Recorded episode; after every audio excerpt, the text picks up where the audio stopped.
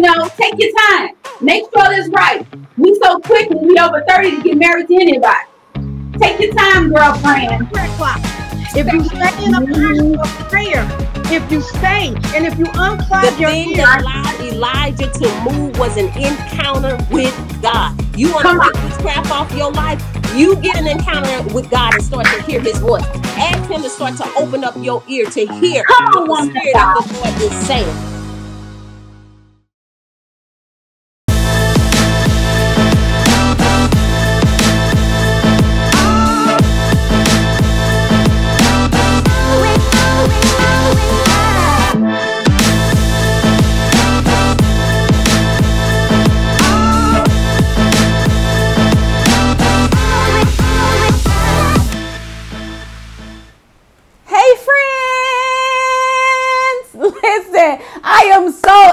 Excited about tonight. Friends, listen to me. If you have never joined us in Girlfriend Talk, you are in for a treat. So, listen, I'm your girl, Brandy. I'm the host and creator of the Spoken Truth Talk Show, in case you don't know. However, I have some guest co-hosts on tonight, and they're bringing heat. They bringing fire. They both have been on this show. Actually, Nita been on here about numerous times, but Dr. Fayola was on a show with Women in Business, and so these ladies, if you watch, if you one of our super duper uber friends, you know about these women of God that's about to join me on this platform. So. I need you guys to go ahead and share, share with all of your friends, okay? Go ahead and hit the like button if you on YouTube, go ahead and subscribe. If you on Facebook, go ahead and follow and hit the bell notification so you can know when we're on and popping every week on Fridays at 7 p.m. Mountain, 8 p.m. Central, 9 p.m. Eastern Standard Time. The Spoken Truth is on live, okay? And we need your support, our friends. So I need you to go ahead Tell all your friends about us. Tell them that Girlfriend Talk is now live. Come on and join because guess what? We have the virtual couch open tonight. So we want you to join in on the topic. Even if you don't have a lot to say, we want you to just say, hey, listen, I agree or I disagree. That's it. You can hang up after that. But listen, we want y'all to be all up in here tonight. Log in, and if I don't look right to see if someone actually joined, that's okay. Just hold on because I'm gonna let you in, okay? So tonight is so major because we, these, us three, been up under major attacks. I mean, under major attacks, okay? So the enemy, he's so mad because of the fruit that's about to be produced, and because we're coming for the kingdom of hell, we shutting down every demonic activity that has been raising he double hockey stick against God's people, and we're speaking truth. We're not playing with the devil on tonight. I'm all fired up, and I know my girls are too. So listen, y'all ready? Y'all ready? All right. So listen, I'm about to bring in the ladies of girlfriend talk. These are my friends, okay? And super duper uber friends. So let me just go ahead and let them in. Hey friends! Listen, I am so excited, guys. I'm so excited, one, that we are this the first episode of Girlfriend Talk for season three.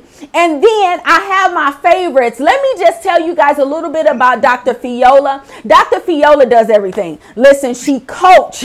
she does so many different things in the community. She loves the community. And nevertheless, she is a nurse. She's on board. She's in high places on the boards. So she know a lot about what's going on. And nevertheless, she's a woman of God, a woman of faith, apostolic, prophetic woman of God. And she loved declaring truth. So Dr. Fayola, hey. Hey, girl. Hey, Hello friend. all our audience out there tonight. You are in for a treat. There's gonna be some tea dropped up in here. Glory. Glory. Press. Come on. It's, y'all already, you see it. That- that's what I'm saying. Go ahead and share now. So- Revelation about to come up in here. Woo! God said we've been under attack. Look, I had to pray. And I fell asleep while I was praying. So you know it was real. Because God had to speak to me in my dream. So we Yes! are just on and popping the night, boy. Mm. So, So I'm honored and delighted to be with you all tonight. I'm excited because I thank you for your yes.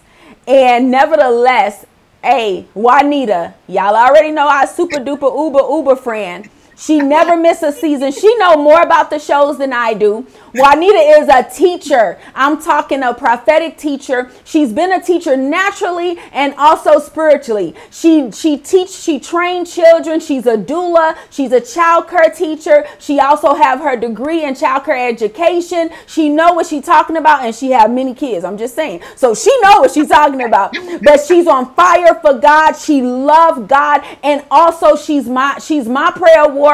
She's also our admin of the spoken truth. And so I just want to just just praise her and lift her up in the spirit because I know what she have to go through to be an admin on the show. And then also, with that being said, she also our intercessor. So I appreciate her so much. Nita, hey friend. Hey guys, I'm so excited about season three.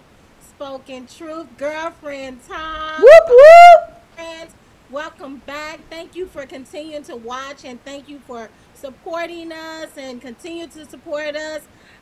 Girlfriend Talk is, of course, my favorite to do. You see, she got the t-shirt on. You see, you see what I'm saying? See what I'm saying, Dr. Fayola? She the ride or die type. Ride or die. I already hard for this shirt, we ready. We on fire tonight. Let's go. We ready. So listen, guys, we we're done with the introductions. We ready to get into this. Before we get into this, I cannot, I cannot not say what's up to all of our friends. So we have Detavia in the building. Y'all already know who Detavia is. She's with Millennial Speak. The show is next week, August the 6th. It's their premiere of the second the third season. So therefore, watch it. Detavia is in the building. We have Lisa Jean in the building. That's our super duper friend. Y'all know her. She won super friend last season. So she shows up no matter what. She can be at work. She gonna tune in. Also, we have Natalie Taylor all the way from Jamaica. She's watching Girlfriend Talk with the girls. Natalie Taylor is my business coach. She's off the chain. Whatever you do, go ahead and follow her because she can take that business higher. And she's also a super friend. She won last month, last season. Look, I'm last month. She won last season Super Friend with Nita and Lisa Jean. So also we have Prophetess Janelle, Dr. Prophetess Janelle L. Bird in the building. You guys, hey, let me tell you something. She trained us up and she's a powerful woman of God. She play no games with the devil's kingdom. She's shutting it down. She's very powerful. I love her. Doctor, let me, I said doctor. You might as well get your doctor, Wanda Spencer, because I was about to say doctor.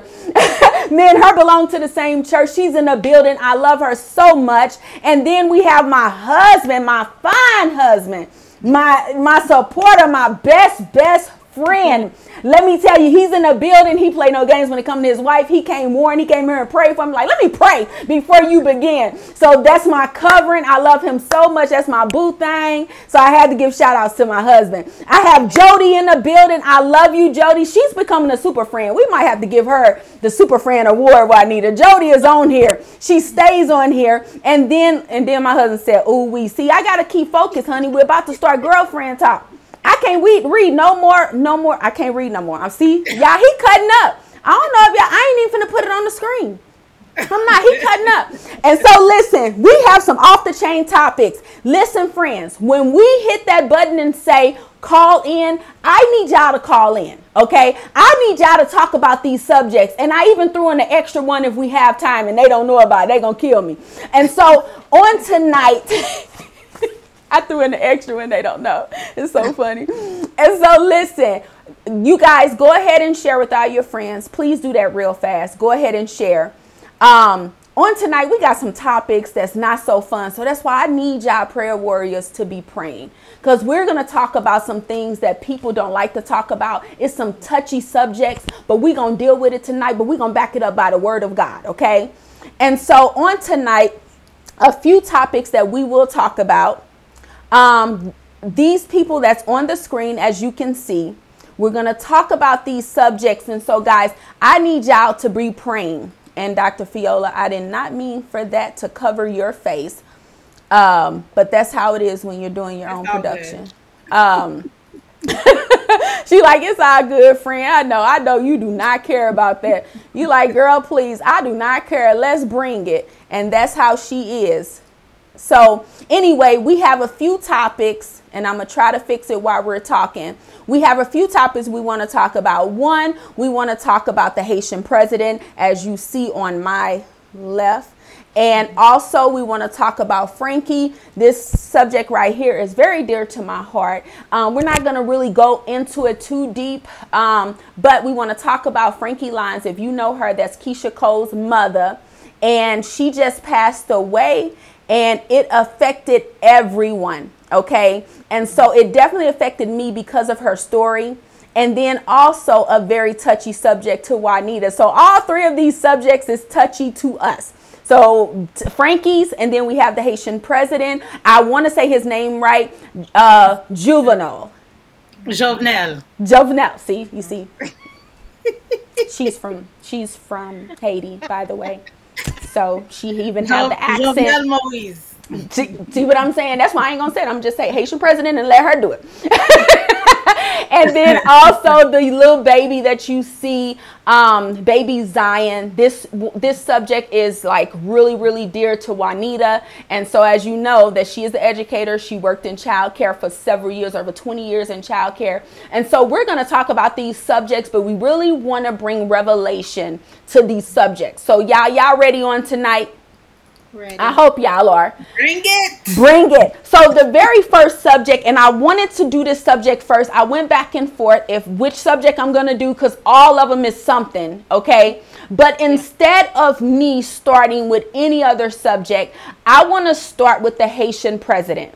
And so the commentator on tonight uh, would be Dr. Fayola. Um, as you know, she is from Haiti, and so she has so much insight, but also she's not biased in a way where, oh, you know, she's just going to do that because no, she bring the truth because she knows God. And so I cannot wait to have her to school us. She's a, I mean, listen, she's a well educated individual. She schooled me so much on this topic earlier. I was like, whoa.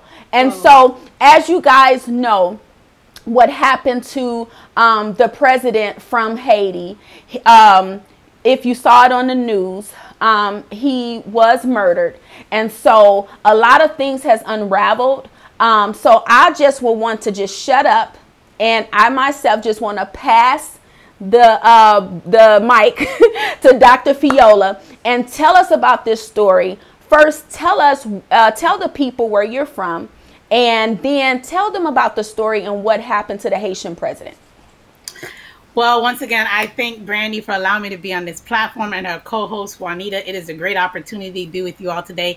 Anytime my girl call, you know I can't say no. So I'm just excited to be here because I know God Aww. always shows up and shows out when we connect. But unfortunately, this month has been a very trying month for yeah. all of the Haitian community. Whether you live in Haiti, you're in the diaspora, you're first, second, third, fourth generation. You got yeah. you got the Haitian culture blood running in you. You are affected one way, shape, or form. So I am Dr. Delica once again. I reside out of Florida where I was born and raised. And being first generation Haitian American, this has been such a travesty on all levels. Not only a travesty in the sense that I almost was going to be in Haiti the day before this all took place. I would have probably been stuck there for a couple of days. But the simple fact of how this all came to be this uh, president, President uh, um, Jovenel Moise was assassinated about July 7th. They say about 1 a.m. So between 1 and 2 a.m., this is when all this occurred in his private home. He was in his private home with him, his wife, and his two children, but they have a total of three kids. And there was a lot of shooting going on before the mercenaries invaded their home and assassinated him and wounded his wife. His kids were not affected, they were hiding in a bathroom. But what is bringing the challenges of this situation is it is like it's like watching uh, or going to a dinner where they have the mystery uh, mystery murder dinners because you're trying to figure out who's all involved in this. Uh, it has unraveled to understanding uh, understanding what happened that fatal night uh, because what they're saying is that none of his security people, none of those who were supposed to protect him, were either killed, uh, affected, you know, any kind of way. They weren't attacked or they weren't in harm's way. The only people who were actually kind of um, tied up or had some kind of threat to their life were the individuals who were in the home. So I guess like the, the servants are the caretakers. Mm-hmm. And so, as he dies, you know, the challenge is we had two constitutions. We had a constitution of 1987 and we had a constitution of 2012. For all those don't know about Haiti, Haiti is the first black republic in the world mm. to win mm. independence in 1804. But the challenge is way back in the 1700s, they were fighting for their independence between the French because before the island was called Hispaniola. So it was two different names. And then the slaves, when they uh, won their independence, they changed it from His- Hispanol to Haiti.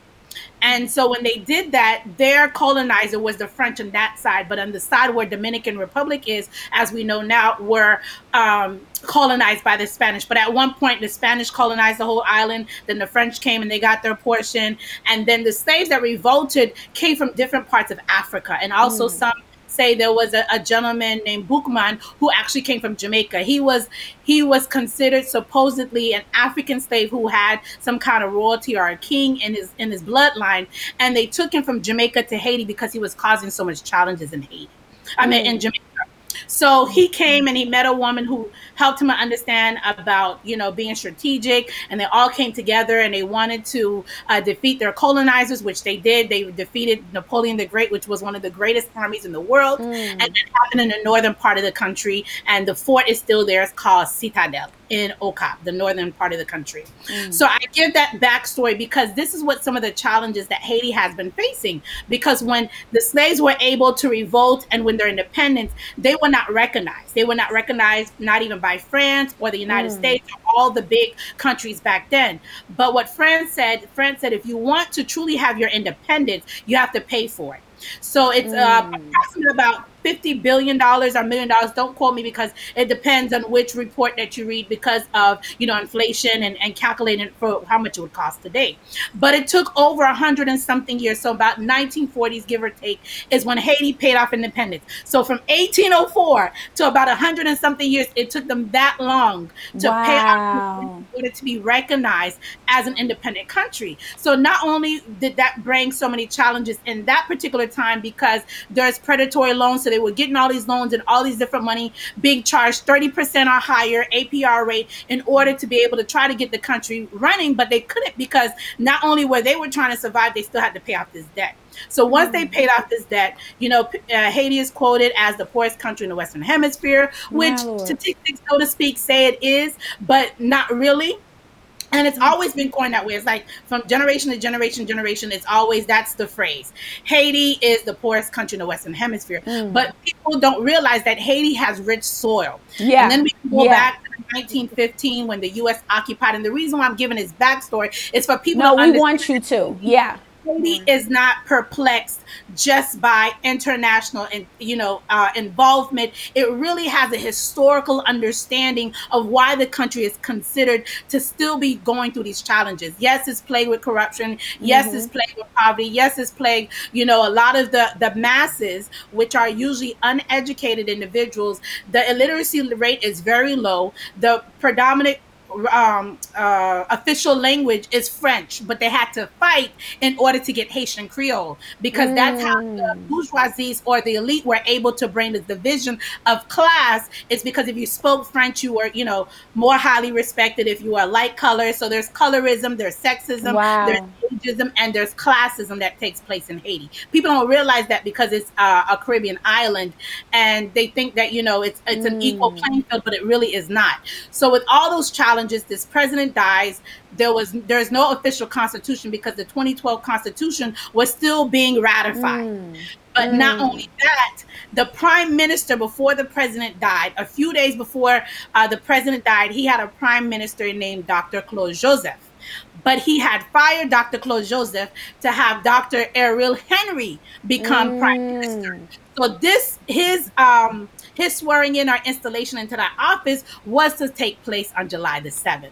But unfortunately, it did not because the president was assassinated in the middle of the night. My God. who did it? How did it happen? And who funded it? That is like the big because they're saying that it's uh, a gentleman by Dr. Christian Sanon who was that's in Miami, uh, Florida.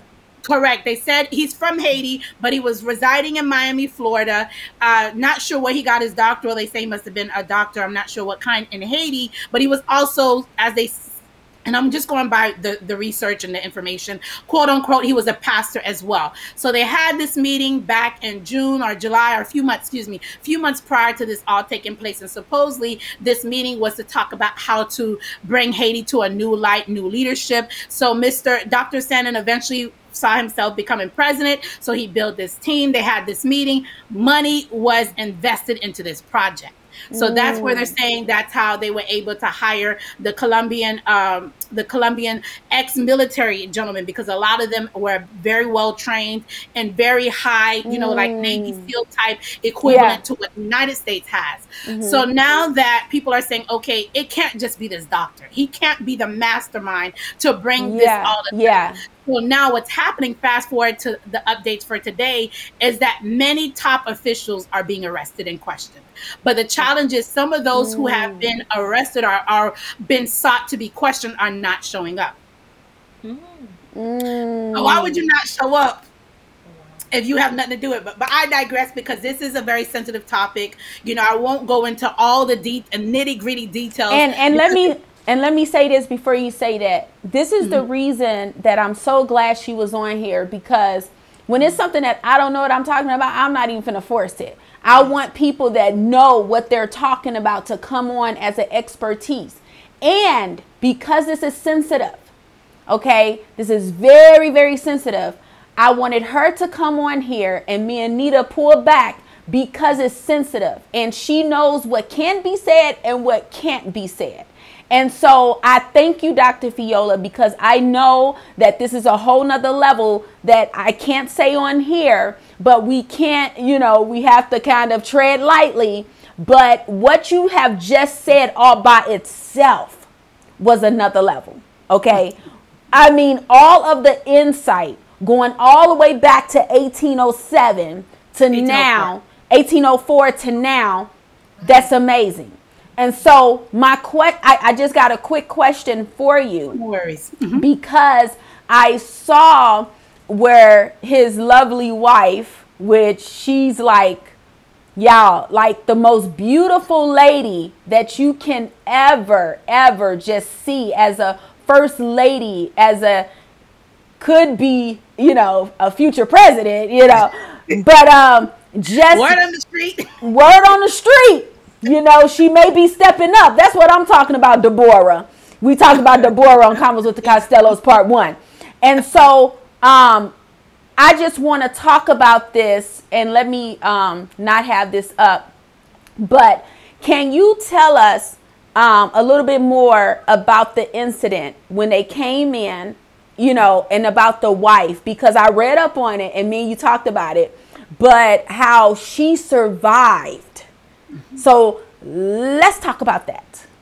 Okay, so today the update of this whole scenario is that she has been interviewed. Uh, the interview, I believe, was by New York Times, if I'm not mistaken, that was released today. Uh, so she's the wife. They've been married for 25 years. Her name is Martine Moise. And so what happened was they heard shooting outside the private their private residence. Um, until the point, I guess it was going over a period of time. So the president had called his top security officials, which those are the individuals that are either questioned or arrested. Um, based on the, the couple of the articles that I've read, he you know, called a few of them. I'm not going to call their names. Uh, you can do your own research. He called his top of security officials. They did not, uh, for whatever reason, they said they couldn't get on the scene quick enough because they were held up or there was some kind of road blockage getting to his private residence. So he heard some um, some shooting. So he called for help. Why he called for help? He told his wife to hide. So they hid under the bed. But because he's a very tall, skinny man, his feet were hanging out from one of the articles um, that tells about this that evening. And so, as they were hiding, they heard uh, someone bum rush into their bedroom. And of course, um, while they're laying there on the floor trying to hide, of course, they find out they were hiding under the bed. And so, what they did was um, one of the articles said they came in and they were speaking in Spanish. So they weren't speaking French, they weren't speaking Creole. So we already kind of Mm. identified that they were not of Haitian descent. So, and supposedly these are the Colombian mercenaries. So they came in, they were uh, first looking for paper, whatever paper they were trying to find, they found in his desk. But while uh, they were doing that, they were speaking to someone over the phone. So while they were speaking to whoever it was over the phone, as they were looking for papers, when they identified who the president was, then they said, kill him. But if you go back to the meeting that I told you that took place months ago, supposedly all this was supposed to arrest him or question him or make him go to exile. It was never supposed to assassinate him, supposedly, from what the reports have said. But at some point, the whole plan or the whole whatever you want to call It it, changed. it changed. And so when they got the okay to say yes, because you know they were Colombian to identify if that was the president, that's when they shot him. So supposedly they shot him In 12 his times. house. And In this is a house. president that have tons of guards. Tons of guards. And, and so they're trying to figure out so where were they? What happened? How Yeah. come you know he made i think it's uh, one article said about 10 minutes. Within a total of 10 minutes he was calling different people for help. And they were telling him they're on their way or they've they've called whoever needed to be called in order to make it there. So unfortunately from one of the articles that i read they didn't get there till after 2 a.m so supposedly some articles are saying it happened at 1 a.m some articles are saying that he made his first call at 1.39 a.m so as they shot him 12 times, they shot his wife about three times. She was shot in her arm. So of course, her right arm is in a sling. Uh, she had to get surgery. She left. She came back. She actually came back on Wednesday. So she's back here somewhere in the United States with her children. Um, as far as him, supposedly what they said, he was shot 12 times. They shot him in his eye. They broke his arm and they broke his leg. Some people said that, you know, they um, did that and torture him to get some answers from him. But some articles are saying they didn't have a communication with him. They just shot him because they only speak Spanish. So after this occurs, uh, the the first lady, his widow, Martine Moise, she played dead. And so that's what the um the the uh, interview that she had is telling us that she played dead. She, you know, so they can think that she was dead because I guess they wanted to make sure that not only he was dead but she was dead as well. So when she played dead because she had blood in her mouth, she was shot a few times, you know, she closed her eyes to look like she was dead and once they left, you know, they their assignment was to kill the president, get whatever documents they were looking for and they fled the home. When they fled the home, that's when the wife was able to. I don't know if she actually got up or she kind of got her body into the hallway or whatever. And like I said, her children were safe. They were hiding in the bed, um, the bathroom. But this whole happened because they said the DEA was on on the on on ground. So that's why they're saying um, the um, his guards did not retreat. Uh, his guards did not, you know, do any uh, retaliation or attack or fire back because supposedly it was a DEA project or um, you know plan or whatever. So that's where we are. So the community, the Haitian community, we're asking a lot of questions, but it leaves us to now. Uh, recently, the former the prime minister who was in position, Dr. Uh, Claude Joseph, he stepped down because there was an internal power struggle. Because what happened, based on the Haitian constitution, that um, if the president died, it's the prime minister. Uh, uh, and if it's and don't quote me because I'm not um, uh, poly, political science or an attorney or a historian, but they are a constitutional lawyer. So based on the uh, the Constitution, it's supposed to be three different people in line. It's supposed to be the prime minister. It's supposed to be the president of the Senate or the chief judge. The chief judge died of COVID a few months ago. The president of the Senate is a is uh, ineffective uh, parliament because a lot of them their term expired. So there was only ten actually left in the parliamentarian. So for about two years there was no election. So let me the ask you something because they tried to say that his term was Correct. over as well. So go ahead. Yes, They try, they've been trying to get him out, but go ahead. Yeah, they've been trying to get him out for two years, but base the challenge is based on how you read the Constitution, which I'm not sure why it was so difficult, because I mean, you got well-educated people in Haiti and as scholars around the world who understand the Haitian Constitution, but neither here nor there. His term was supposed to be up in February of this year, so February 2021 was when his his presidency was supposed to be over. But based on how they read it, depending on when he actually took office, et cetera, et cetera, because he's supposed to have five years. So for mm-hmm. him, he was saying that his presidency ends next year. So that's mm. why uh, there's challenges of having a real election and putting people in office. People were fired, people replaced, people resigned, whatever. They, people died, and so now because there was a turmoil between these two prime ministers, no true government, no constitution.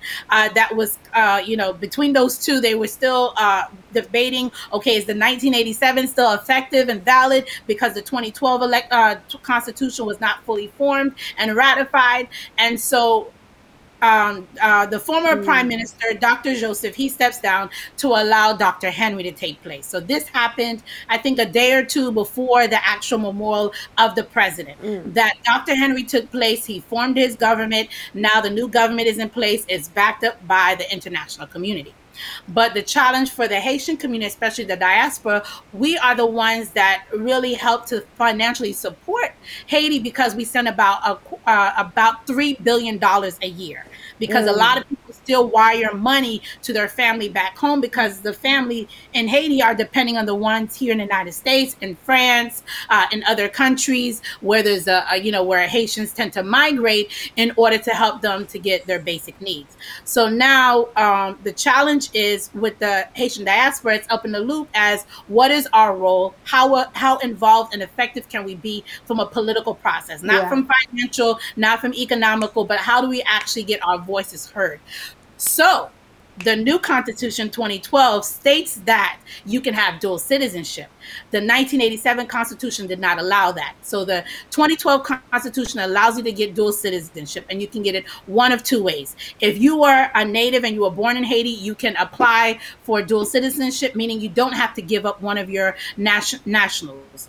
Uh, in the old, in the former Constitution, you had to give up. So if you were Haitian and you came to, to the United States and you wanted to become a U.S. citizen, you had to forego your Haitian passport. So let Haitian- me ask you. Let me ask you this and and you know you you know I know you'll answer this, but what what would a dual membership? How would that help?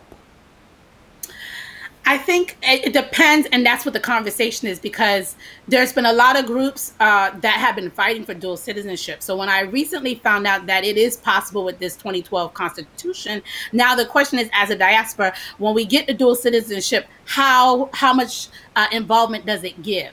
Does it allow us to vote?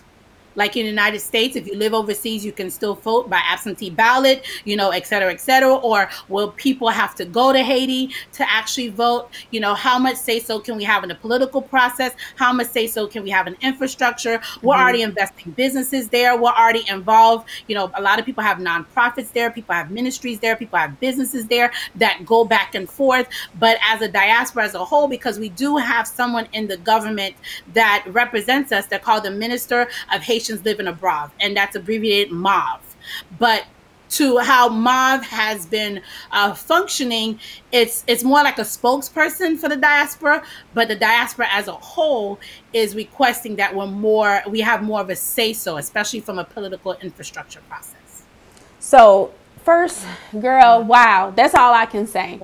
Um, I love what you. I know that we couldn't talk about a lot of things but I truly thank God for what you have stated. And listen, I, I just want to tell everyone pray for Haiti. The yes. things, go and do this research. The things that I saw, the, you know, even things from Dr. Uh, Fiolason and just things that I just researched on my own, it was a lot. I literally was burdened to I I was so burdened that I had to pray.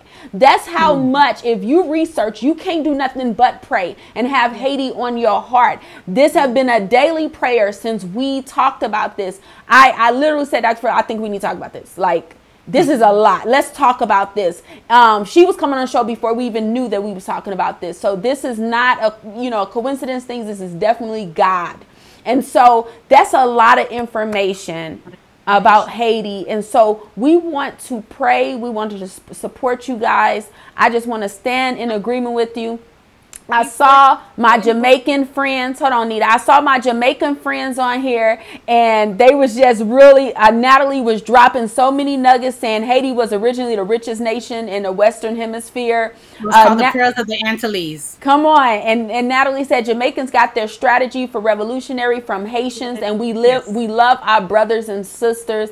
Um, all the things that she was saying on here. Thank you, Natalie. Thank you for tuning in. She's from Jamaica. She actually in Jamaica right now uh, wow. doing a retreat. So I definitely want to introduce you to. Um, I think y'all have a good time in conversation. Awesome. Um, and so, Nita, go ahead. You had something to say. I wanted to um, ask Dr. Fayola if she can um, touch a little bit on the situation with Biden um, turning back. Well, it was a new update today.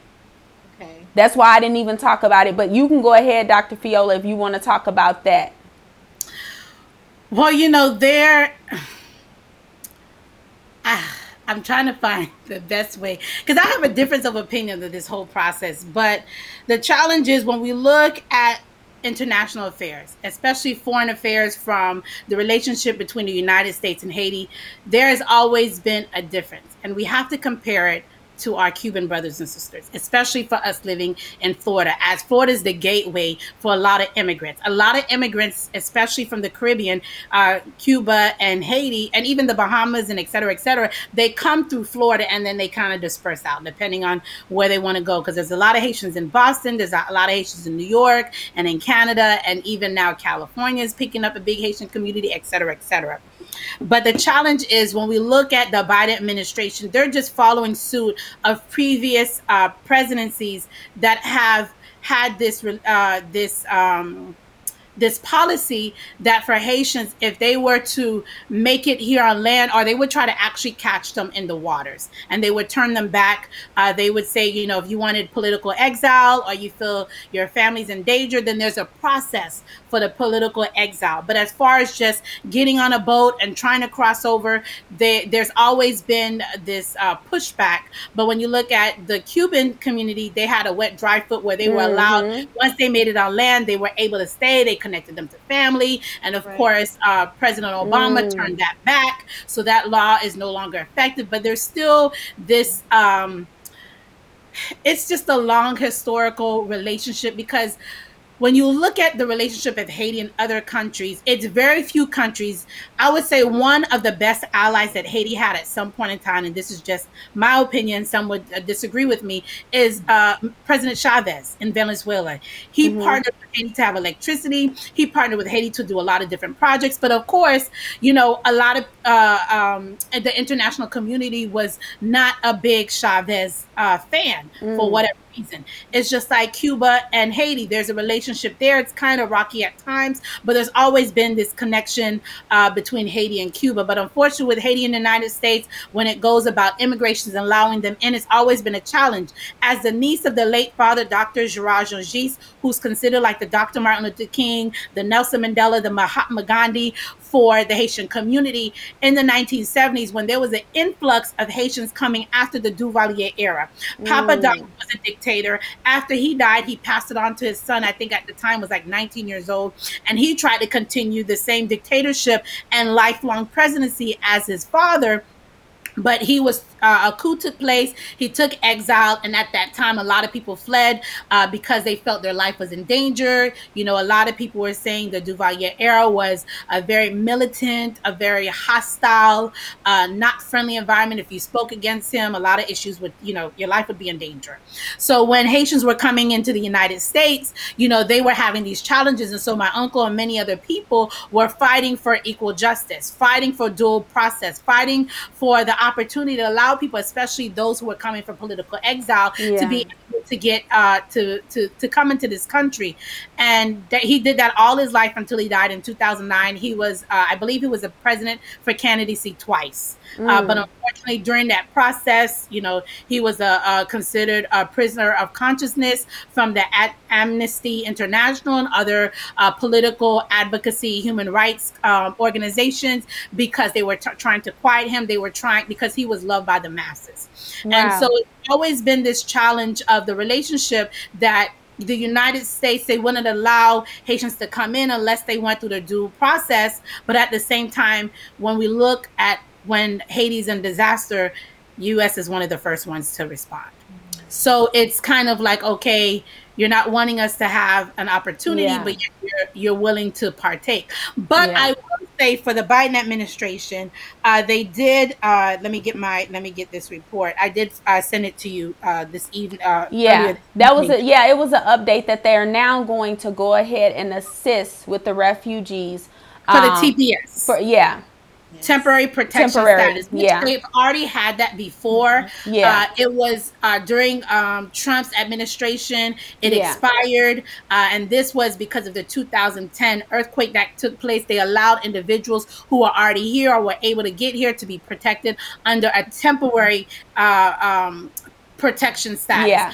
as opposed to having permanent residency and that's yeah. what a lot of organizations like Family Action Network Movement, who yeah. who's uh, also known as FANM here in Miami, and there's an organization in California, there's organizations in New York and in uh, Boston that are fighting for permanent residence for these individuals. And but they have con- 18 months in order to be able to be protected under this status. If they yeah. qualify, they're eligible and they apply. Yeah, and that was released today. That was released today. So um, that's the update on that. Thank you so much, Dr. Fayola. I appreciate the, the feedback. I know I this was good. That was a good question, Juanita.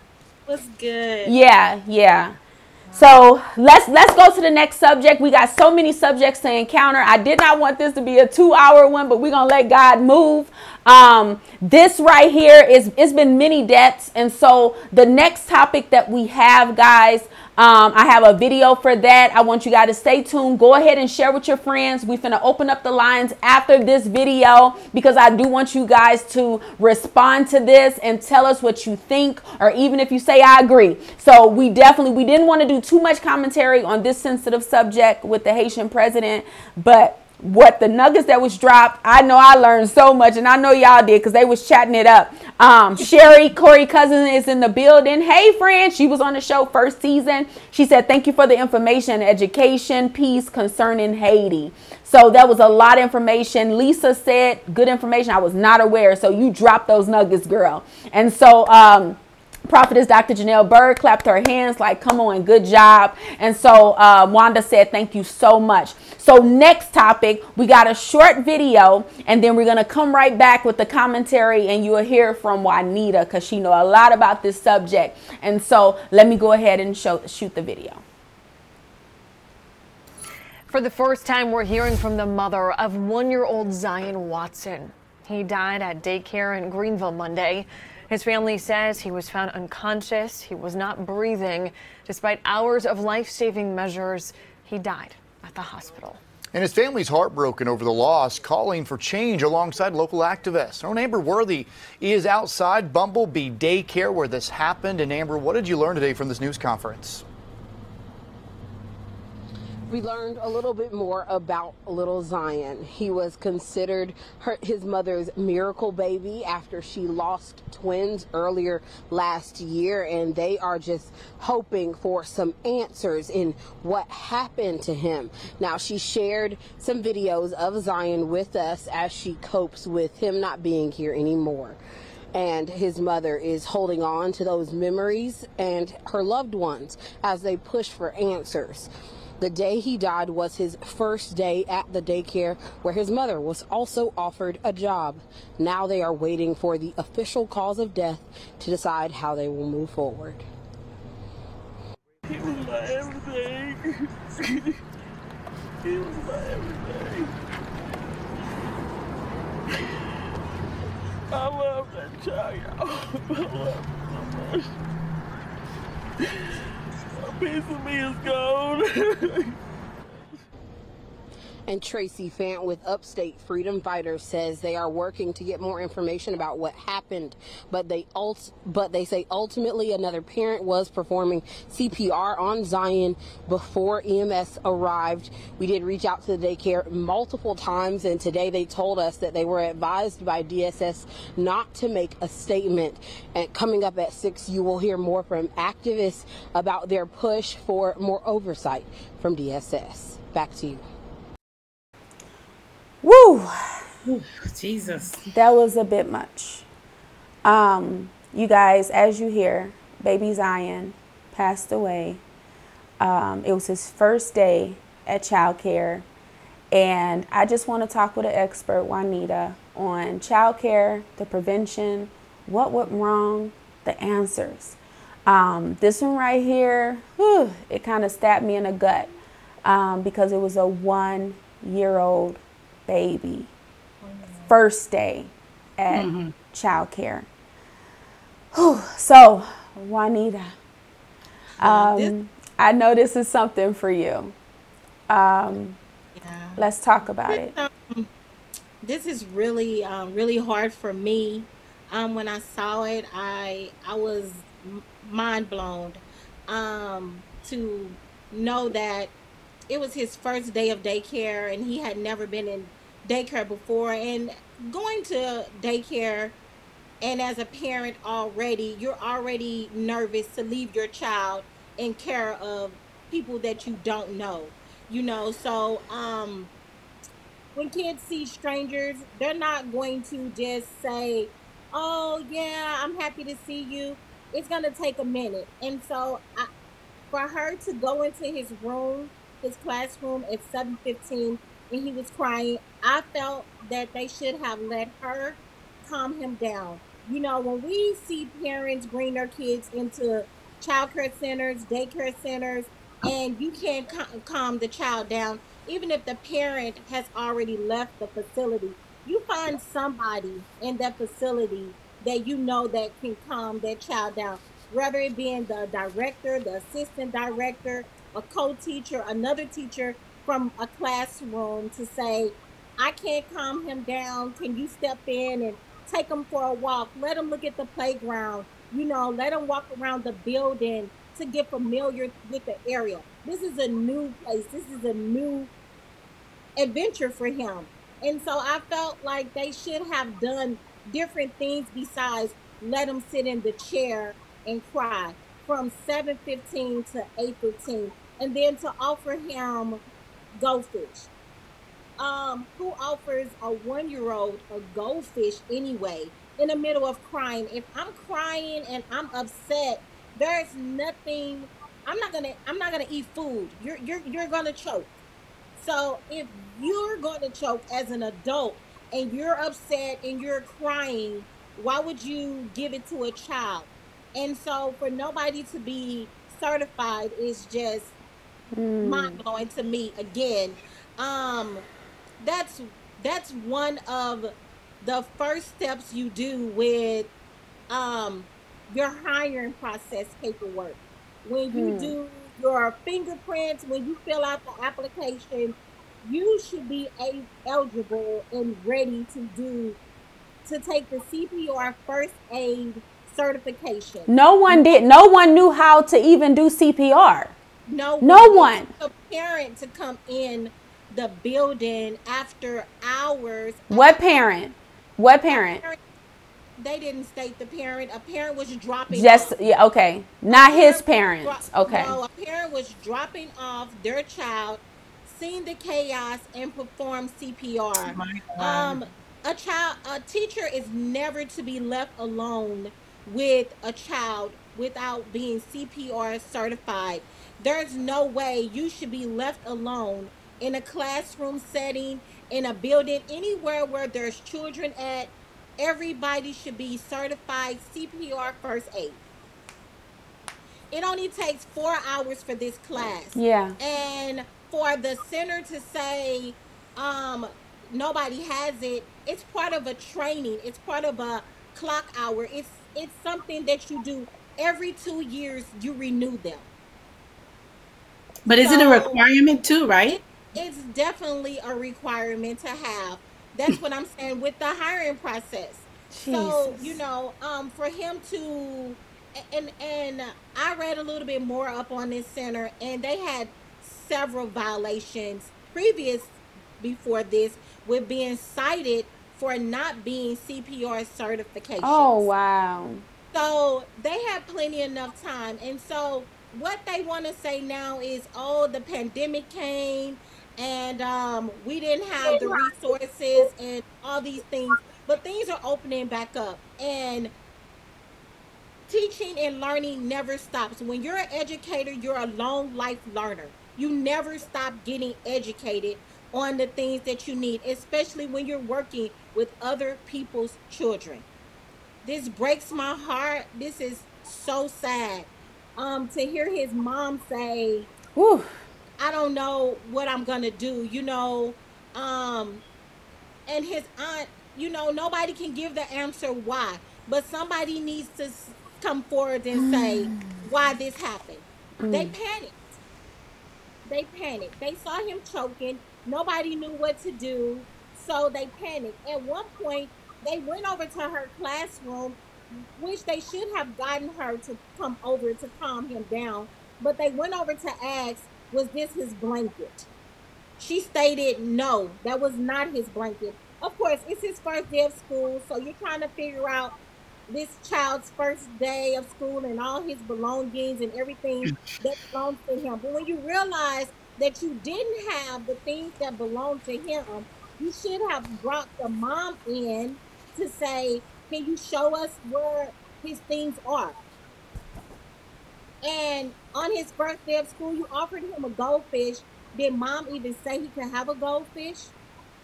There's a form to fill out to say But he's a one year old. No one year old should have that. no one should one year old should have it at all. But there's an allergy form, there's a food form to say, I want my child to have this, I don't want my child to have that. But My you child- wouldn't think to put anything on a form pertaining to candy I mean or it- it- those it small snacks. You, you know, as a parent, you wouldn't think that a child care would even do that. you wouldn't think that they would have offered him a goldfish. He's so young, and all of this could have been avoided and prevented. Was it a goldfish, the snack, uh, or the was the cracker, the cracker goldfish? the cracker that they had given him, and and uh, and it sounds like they wanted to calm him down, and they gave him food That's not how you calm instead down a child. calming him down and picking him up and embracing him. Thank you, You know, him. Yeah. and and and and seeing if they could calm him down and and you know soothe him a different type of way instead of giving him something to eat in the middle of him being upset. It all could have been avoided and prevented. He didn't have to die. You know on your first day of school he's already scared. He's already scared. He's nervous.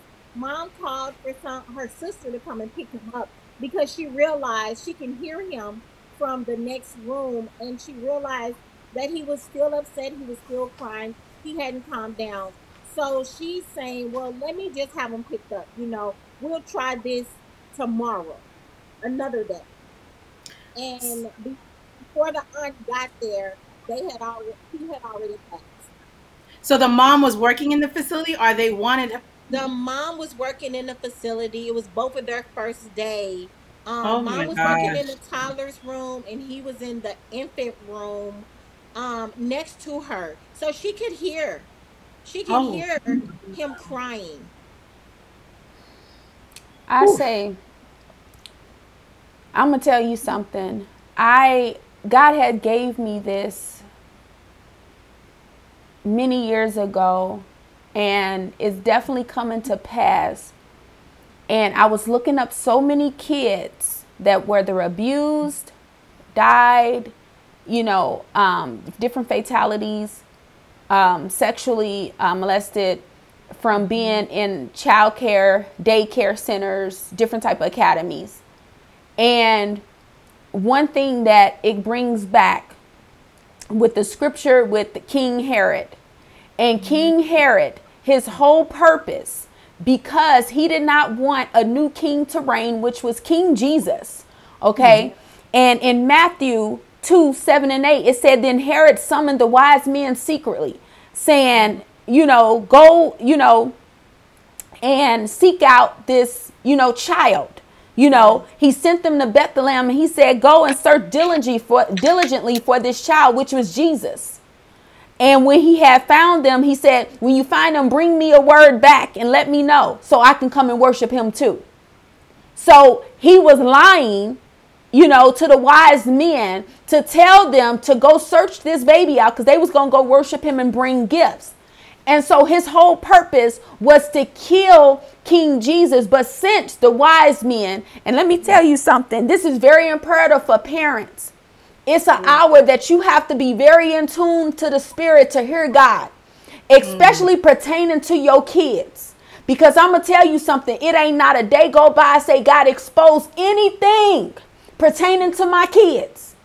Mm. I ask, I pray over my kids because the spirit of Herod has been released and is targeting children. It's not just two and under because King Herod sent for any two year old since the wise men got a revelation from God. The angels came to them and said, Don't go back to King Herod. Don't do that. Don't go back to him and tell him where Jesus is. Do not come back and tell them where they are. And so they listened to that. They went another route.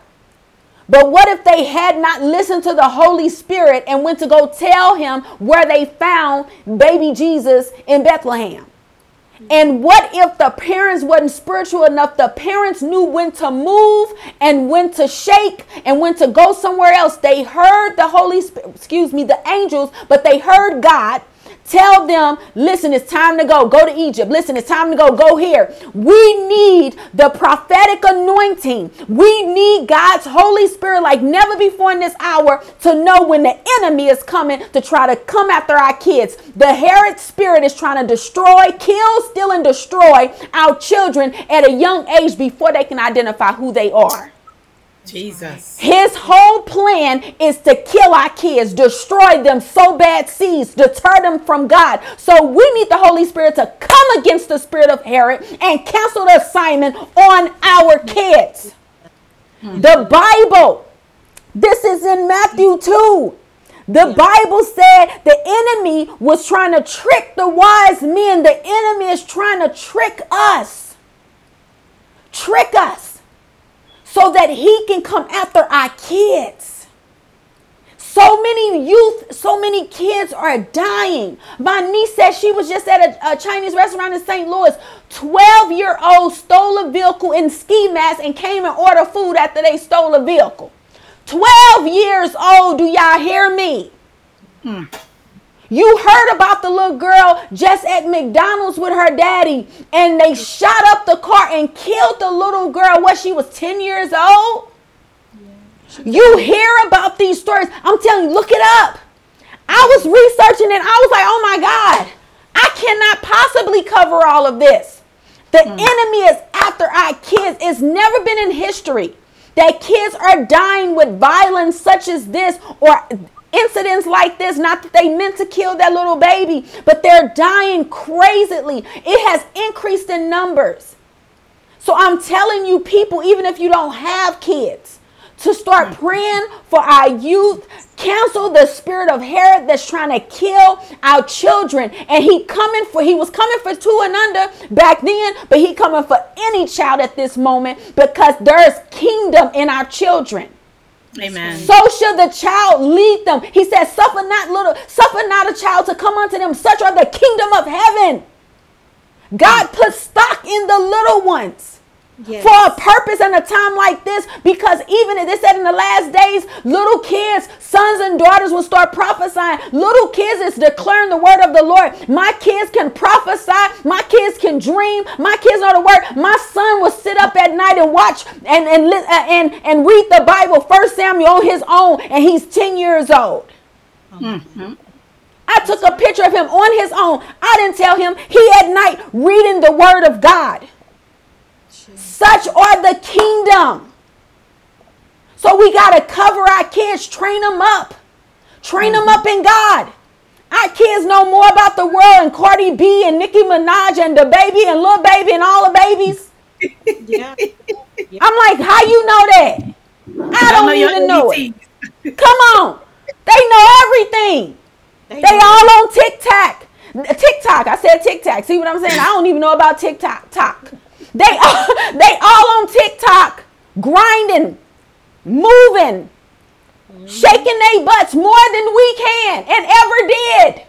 and, And they think it's cute. ask them do The they parents know think Psalms it's cute, too. 23? And ask them do they know Psalms 23? They gonna say, what is that? They gonna say what is that? They gonna say how you spell that? Let me ask you a question, uh, Juanita. As what should parents look for? Because maybe there's lack of education on both sides. I really based. I don't know the whole details of this scenario, but there seems like there's. Because in the state of Florida, I know they're very rigid when it comes. Because I had a client one day who wanted to start a daycare, wanted me to help them legally to do the process. But what do parents look for? And then what should the the uh, the facility look for in their in their staff members? Because it seems like there was some education that is obvious that should have been there. I mean, if you're going into early education, I, I would assume you know you did uh, a childhood education in psychology to understand how to deal with children in their developmental process. So, what do par- what should parents look for so this mistake does not happen again? It's unfortunate that she even worked there and she was there in the That's building. good. That's good that you're you're asking that, Dr. Fayola. You know, when I have my friends and family members to call me and ask me what should they look for, the first thing, the fir- very first question you ever want to ask when you go and enroll your child in a child care center is what is the ratio? You want to make sure that there's enough compliance for teacher mm. and child ratio. Because if there's Yes. too many kids and not enough staff, then mm-hmm. who's who can do what they need to do? Um, one of the things, another thing that the parents can do is always be involved. Always ask questions. Never be afraid to ask the teacher a question about your child's day. It's their responsibility to let you know how your child day went and what do you what do I need from you and what do you need from me? And how can we work together? Because see, it's a team thing.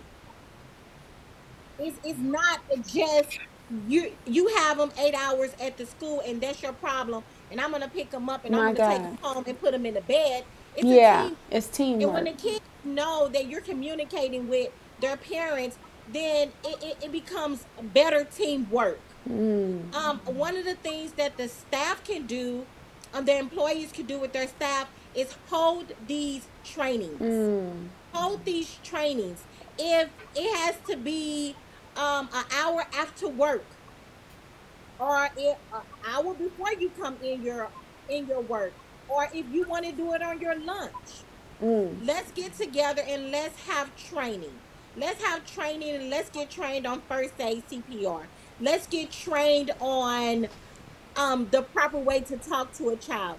Let's get trained on transitioning and sitting down and eating at the table and and asking for things politely, passing your toys, sharing your toys, washing your hands. It's all training. It's all training. So Because neat. when, when we're learning, the children are learning.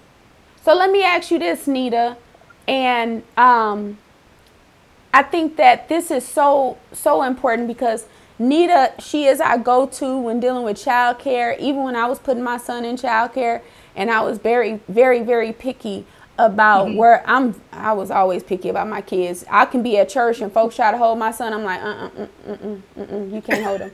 Uh, I was very picky, you know, and that's with both of my kids. Okay, I did not trust anybody with my kids. I don't blame you. And so one of the things that um, Nita uh, would tell me when jo- jo- jo- Joel was born, when I had my second um, son, and that she would always say, you know, make sure that you know they have different things lined up inside the facility what you know what they're educated on. They send you back home with a little form that they fill out because when you have one and under it should be like a daily little form that they fill out saying what your child was doing how they did today what they ate you know. They would have to fill that out nita do they have to do that now you know Um, do they have to fill out those forms? And you know how in a nail shop they have their little certificate certification posted by their little nail shop thing. do they do they supposed to have those CPR certifications posted on the wall? Well, they don't necessarily have to have them posted on their wall, but they do have to be in the facility on hand for a state to come through if they want to look at them and everybody needs to be accountable for it. they're Mm. usually located in the director's office and as a if a parent if a, as a parent and you want to see them you can ask to see them. It's, it's not private. You want to make sure that your child teacher is cpr certified. Ask the center director ask the director uh, the assistant director someone that can say i can vouch for this teacher. Here's their card it's in the building. And also a teacher gets a copy of he or she's certification to have with them on their personal bodies. Mm. usually what you're going to see on the outside of the teachers classrooms or their um, education um, accomplishments. Okay.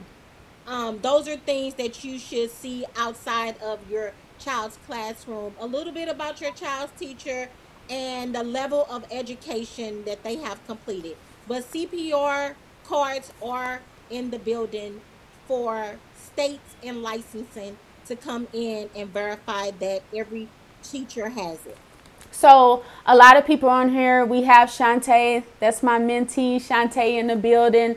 Um, also, uh, we have a question, um, and the question is from um, Minister Wanda. She said, uh, "Go sit in a classroom unannounced one day. I used to go to my children's school and sit. Is it possible to do these things today, Nita?" it's not possible to do these things today because of COVID, but pre of COVID, you could go come to a school unannounced. And if a if a school says that they don't have an open parent policy, an open door policy, you you shouldn't leave your child there. Mm. Why leave your child somewhere to say we don't have an open door policy for parents? Parents should be able to come and go as many times as they want throughout the building to check on their child whenever they want to, unannounced or announced. Um, mm. Parents parents could be able to come and say, I'm here to just do story time. I want to read a story to the kids. Mm. Before COVID, this was happening. Uh, of course, this is not happening now because of everything that's taking place. So now the parents are not even allowed inside the buildings. It's a door drop off. Oh wow! But now they got those cameras where you have your individual pen.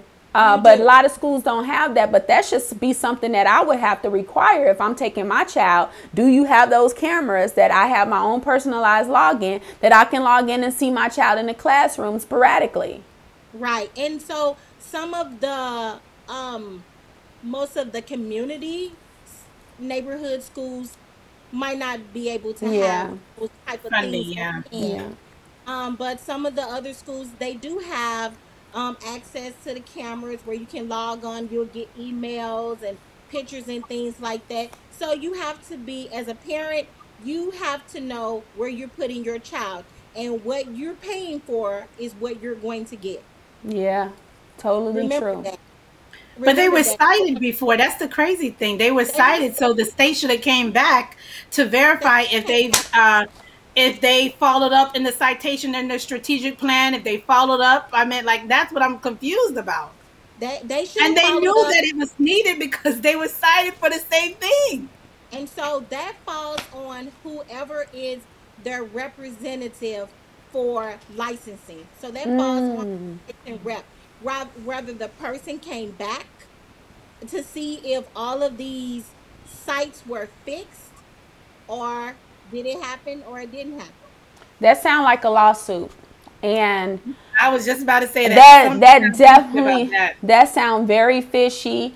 Um, Nita, of course, you dropped so many gems. Anything else you would like to speak on concerning this? And then Dr. Fayola, if anything else you want to speak on? No, I, I think I pretty much covered everything. I want us to continue to keep that mom in prayer.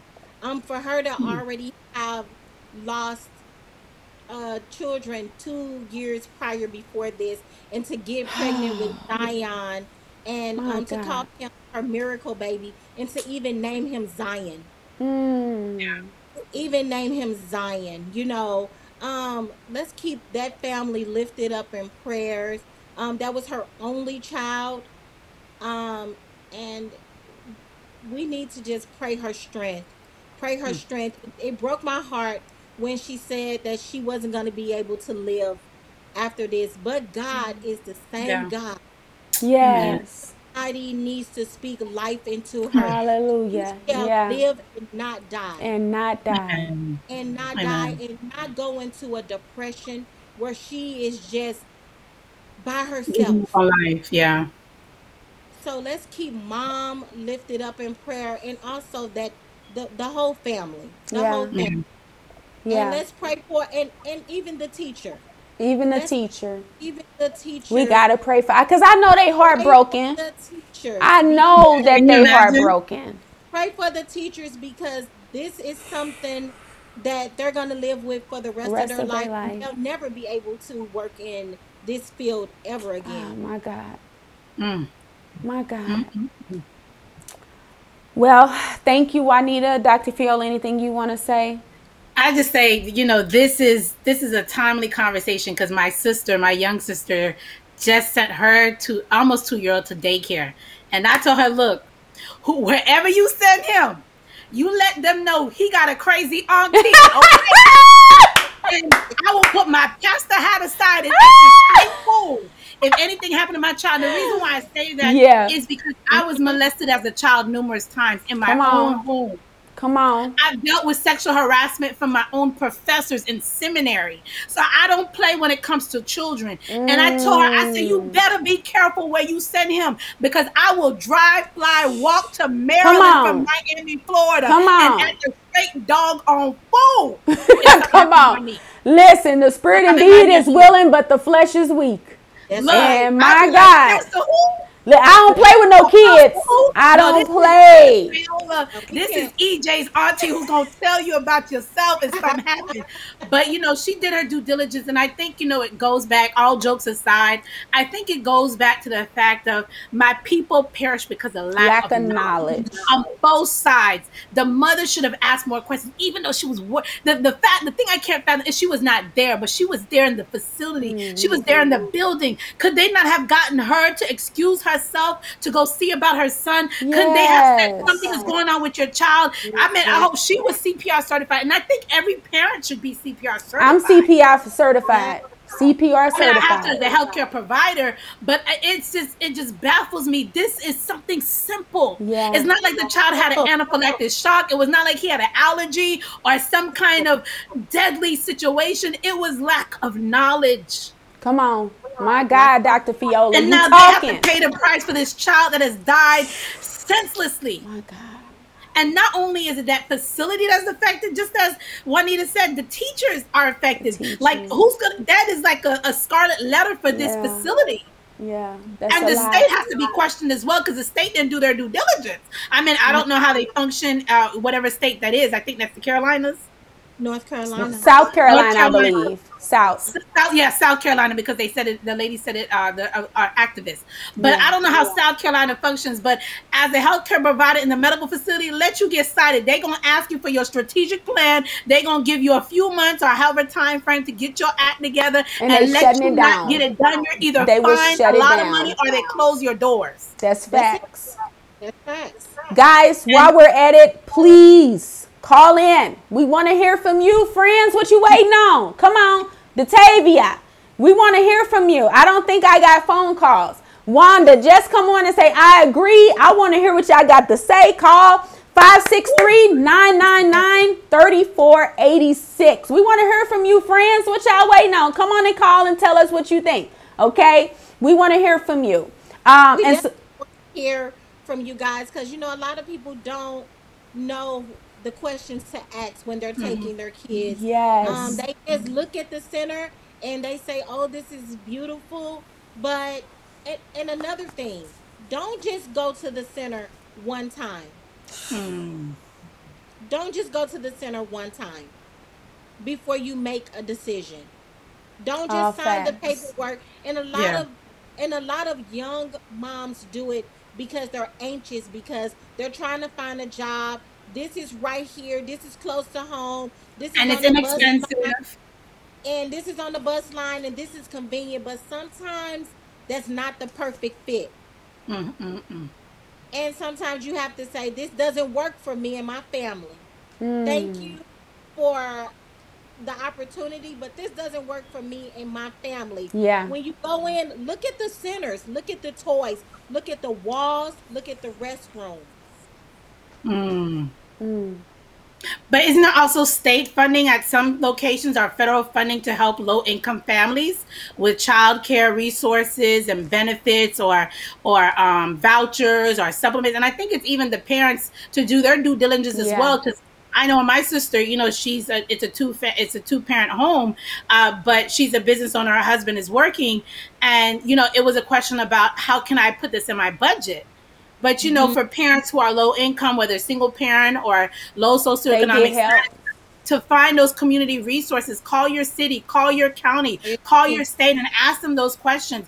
What do you have available for me? Because I remember, I think it was a young lady. She left her child either in the car at the hotel when she was looking for a job at Pizza. Hut. This was last year or something like that, and she got arrested. And I know some people online were raising money to help her. And it's people having to make these, you know, we may not see it, but there's some families that have to make these difficult situations. Where do I put my child if I don't have family or I can't afford childcare? They'll Yeah. put them in a hotel. They'll allow their 11 year old child to look after their two year old, or, or they'll just leave them in the car, or all these crazy situations. But this is so unfortunate. But thank you, uh, Juanita, for sharing your expertise with us. And I hope parents and grandparents and aunts and uncles and whoever, we all got yes, some. we need help. It take a village. Yes. It takes a village. Say, And are so you asking the right questions? Yeah, and yeah, those some great questions. And so we have a caller. We're gonna put you on hold, caller. Um, we're gonna show this video, and the reason why, just in case you want to comment on this particular video as well. And so let me go ahead. We have one more video, one topic that we need to cover, and so I'm gonna go ahead and play it, and then caller, we're gonna let you in. Okay? So hold hold on to your seat. Hold on to your seat. Whew, this is a lot, guys. Mm-hmm. blasphemous this is, man. This is crazy. Look at this. This is a bar. It's called church. Look at this. They put what's up, man? They put the Bible. They put Bible scriptures in this bar, and they got hell 666 miles away. This is in Atlanta, Georgia. They got it called. It's called supposed church. Look at this. No open and concealed Bibles. This is crazy, man. Look at this, man. Look at this, bro. What's going on, man? Yeah, I rebuke all of this, man. It's blasphemous. I'm not coming in there. This is this is. You don't want to come in. Y'all see this? Hmm. So, this ruffled my feathers a bit. I was so burdened by this. And so, yeah, before I commentate, this bothered me, y'all. Like I I I struggle big time, okay? I was struggling, okay, with this particular subject. All of them I was struggling. When you come to play with my God, I don't play. Okay? Hmm. On that's now. that's when I start kicking over tables. I become Peter and cut the ear off. I you you you're you're not going to play with my God. So before we talk about this lady, let me let in our guest, our friend to the virtual couch. Um, let's let them in. Hello, friend. Caller ending in 8032. Hey. Oh, Datavia in the building. Talk to us, Datavia. What you think about these subjects? We talked about the Haitian president. We talked about the daycare, child care center, and now we're about to talk about the new bar called Church in ATL. Tell us what you think. Whew, it has been amazing tonight. First with Dr. Fayola, that was just hot right there. Like so much information that was needed. You know, we got to, you know, learn the background from where they, how it started and where they were at now. You know, like the the whole story, to get the whole picture. So that was a good. And I'm not like a history person, but I was taking my notes for that lesson. Took us to school, baby. Like that was that was something we needed to hear. You know. Woo. And then for the child at the child care center, I work with kids, so everything that Juanita was saying is so true. You know, all all the advice, all the steps that she was saying, take heed to that. You know, you have to discern the center and the school that you're sending your child to. That's important. Like Brandy said, we need that prophetic atmosphere when it comes to deciding schools and learning centers for our kids. Mm. The prophetic flow for those things. We have to discern everything that's going on with our children. I was mm. just saying this prayer the other day that when I go back to school, I want God to show me things for the kids that I will have in my class. You know, how can mm. I help them? You know, mm. how I want to see things that other teachers don't see pertaining to kids. Mm. So this was just right on time. This is so important. Woo. And for this next topic, I'm ready because when I seen that video, oh, I was heated. Listen, Heated. I'm like, Listen, why are Linda. playing? Why are we mocking? Why are Mm. we mocking God like that? That is mm. really sad. But I'm ready. I'm ready to hear what you got to say, Brandy. So let's go. I'm fired up. I'm commentating on this one. They jumping in, but I'm commentating. I said, I got this topic.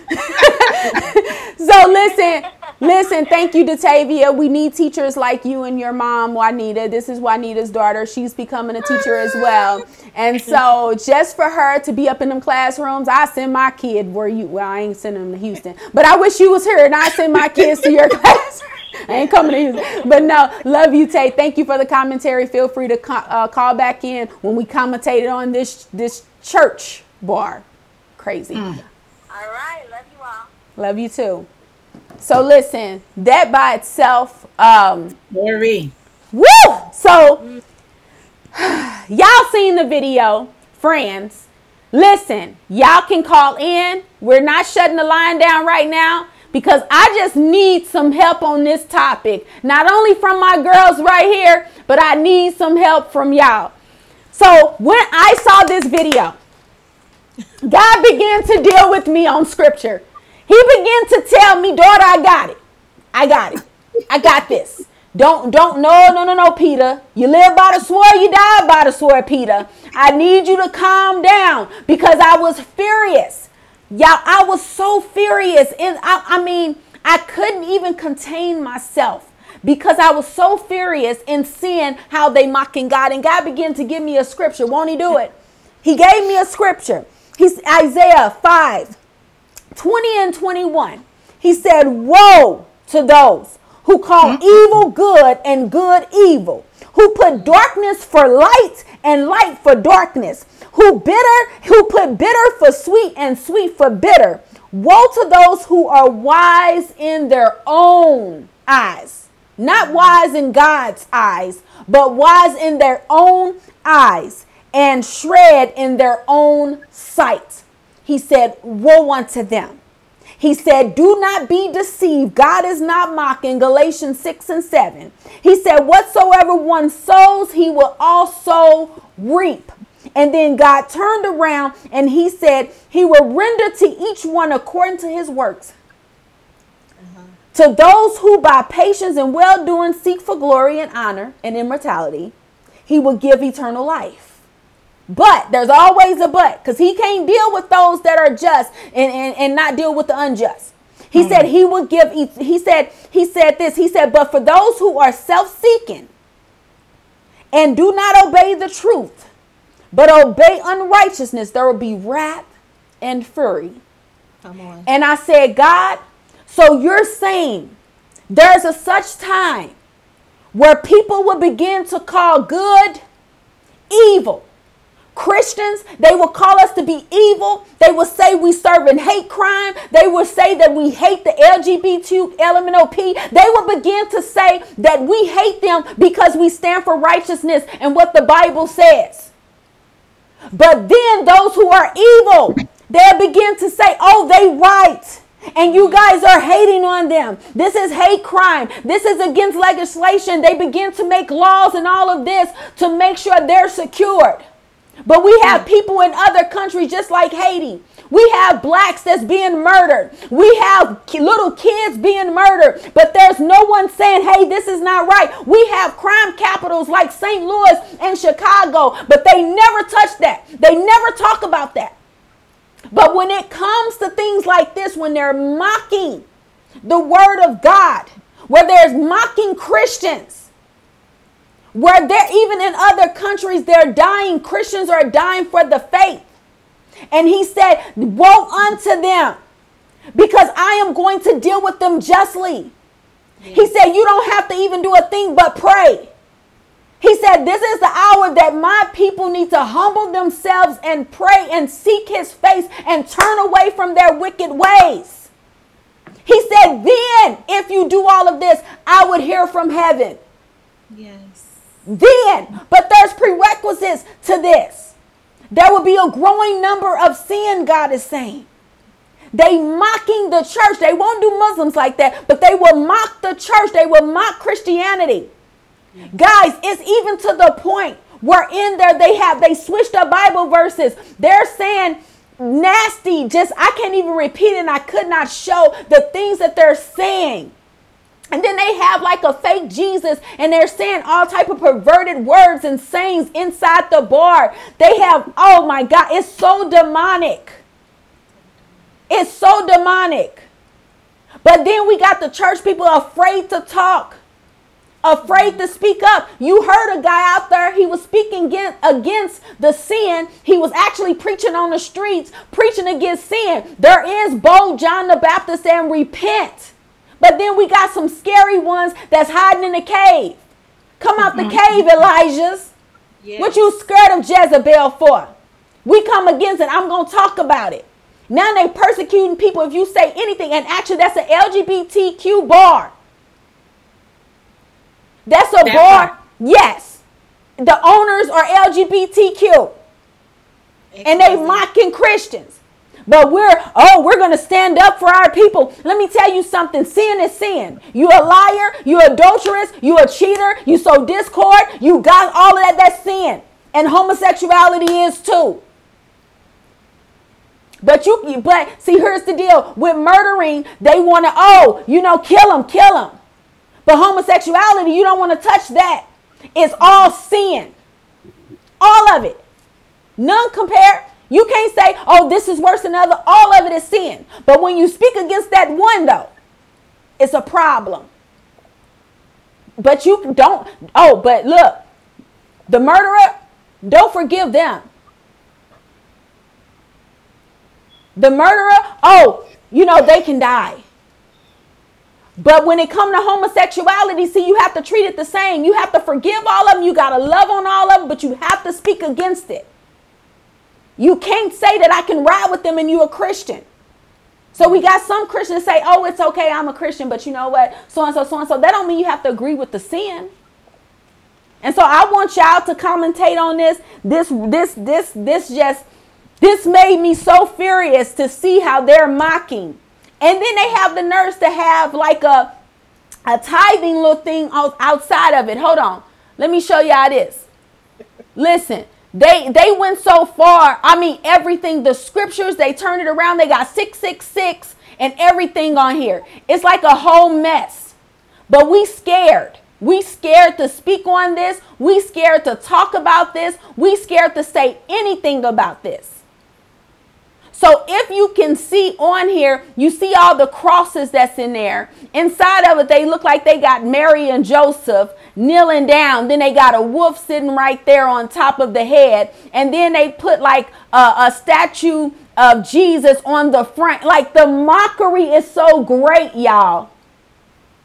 The mockery is another level. But we scared as Christians to come against this and talk about it. So go ahead, y'all. I can say more. I got tons of scriptures on this one. Yes, it is demonic. My my husband been on here clowning on her. I'm telling you, he talking up a storm on here. Hey, boo. It's very demonic. They have a so what he's saying, the owner, is saying is um this is art. This is art.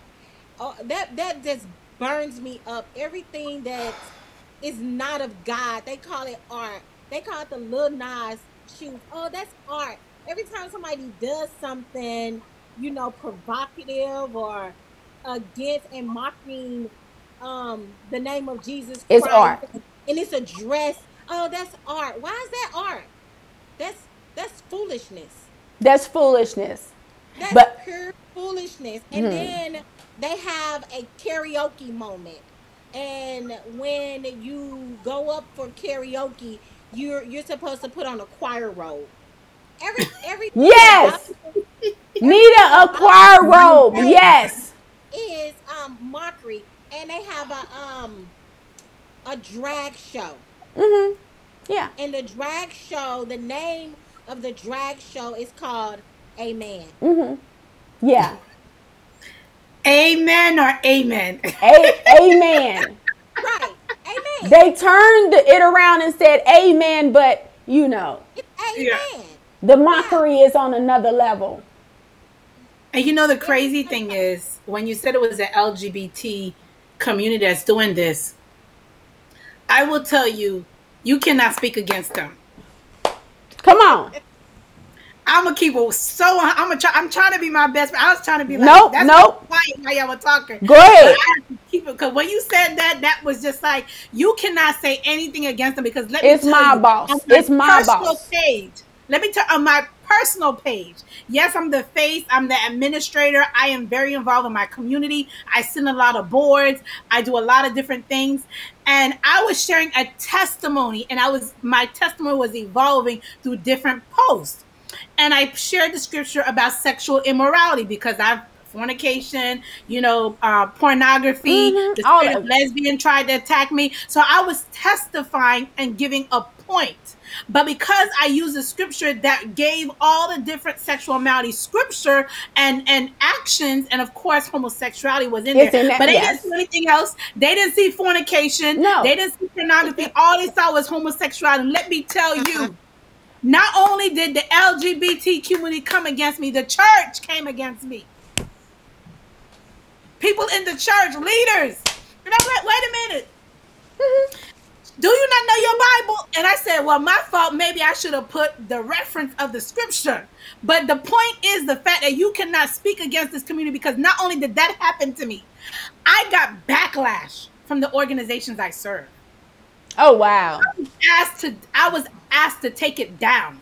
I said I'm not taking it down. It's my personal page. It's my personal opinion. It's not even my opinion. It's from scripture. And first of all, I'm a pastor. I'm a messenger of the kingdom. I am a servant of the most high God before any other title that comes my way. And I said, if I gotta resign from all of y'all, deuces, baby, because I am not recanting. I'm not, I'm not Come on. Comment, my statement. And we gotta understand, I love you because I have some great friends that are LGBTQ. Yeah. Trust me when I tell you, we ride and die, but at the end of the day, they know where I stand. That's it. At the end of the day, I'm not there to judge them because I tell them, I say, yes, because your sin is obvious and it's visible. People attack you more, but we don't know about the sins in people's heart. And I Hmm. said, I'm going to love you as the sinner, but I don't like the sin that you do. Come and that's on. just any other sin. Whether you're polygamous, whether you're a fornicator, whether you're a liar, a cheater, a murderer, the list goes, adulterer, Come the list on. goes on and on. Y'all sitting in the same pot of sin. That's right. That's right. But we have to. But the problem is the LGBTQ. You know what makes them be able to be um Yeah. uh, uh immune? Yeah, Or, yeah. and, you know you can't untouchable, Yeah. untouchable, Untouchable. Uh huh. because they got this. And they know how to impact legislation. See, where's the church? Who's our lobbyists? How much money are you putting in political offices? How much money are you supporting in campaigns? That's why we can't say nothing. And that's why when people come against the church, just like you said it, let you do that to the Muslim girl. They would have shot you up, shoot you up. They would have Come on. bombed you up Baby. But as mm-hmm. Christians, we don't have that same discipline and stamina and we conviction and be a, a, how many Christians would really die for their faith? How many would die? How many would die? Listen. Oh gosh, I can't. Go ahead, Nita, cuz cuz cuz listen. Go ahead, Nita. You better take the mic. I mean, it's uh, Dr. Fayola is right. You can't they, they do no wrong. I mean, they're transformers. That that that's. I don't even call them the LBG, XYZ, ABC. I, I can't keep up with all. It's the a lot of alphabets. them. Yeah. I can't keep up with all the alphabets. So they they're transformers. They Yeah. they get to they get to be whoever they want to be, and they get to say whatever they want to say. And they get to counsel transform- whoever they want to counsel. They, they they transform into whatever. Yeah. Whoever they want to, whatever they want to do. But imagine, let's say the tables are turned. If this was a church that mocked the LGBTQ community, what kind of hell would be coming up in here? And you know, some politicians and some leaders would go against the church because they don't Yeah. want to lose the support of the don't wanna lose the LGBT community. They don't want to be in the hot seat because if you speak against them, people have lost their jobs, people have lost endorsements, people have lost Yes. endowments, people have lost money, pro- uh, power, Yes. Titles, etc., because Strip they spoke them. against this community. Come but on. yet, if it was the church that had some mockery against the LGBT community, It's over. Hell would have broke open. You would have seen it on That's every kind of news platform and then some. Listen, when I that see listen to this. Matthew 5:11. Blessed Mm. are you when others revile you, when they persecute you and utter all kinds of evil against you falsely on my account. So Mm-hmm. if we standing up for righteous, God said you bless when they persecute you. But we have too many people that's receiving the money, even in the church, that they would not even preach Romans, First Thessalonians, First Corinthians, Galatians. They wouldn't even preach the Bible that have anything pertaining to homosexuality and sin. Because you know why? Because the LGBT, all of them, uh, you know, alphabets, they support them and they they put money in a basket. They have planted these churches, so therefore we won't say anything. We won't say anything. We won't say You can't anything. say anything. Because some of the leaders are dealing with this behind closed doors. Some Right. of the worship leaders and all the other people who are in ministry are behind it. And we're not coming against them. I want to make it very clear because I know somebody's going to come around and twist this thing. Yeah. We are not speaking against them, but we have a right as a freedom of our religion, as Yes, a freedom of do. speech to speak Say. our faith. We're not saying we hate y'all. We're No. not saying that we're coming to kill y'all, come against y'all, but there has to be a standard. There has to be a line that Come should on. not be crossed because just as you want us to respect you in your choices of your your sexuality of your preference hey boo boo you do all you because at the end of the day you got the answer to god not to me Not not to to any me. of us on this platform but Not when it to comes me. to my jesus when it comes to my god and the holy spirit you better step back because we coming through We coming through.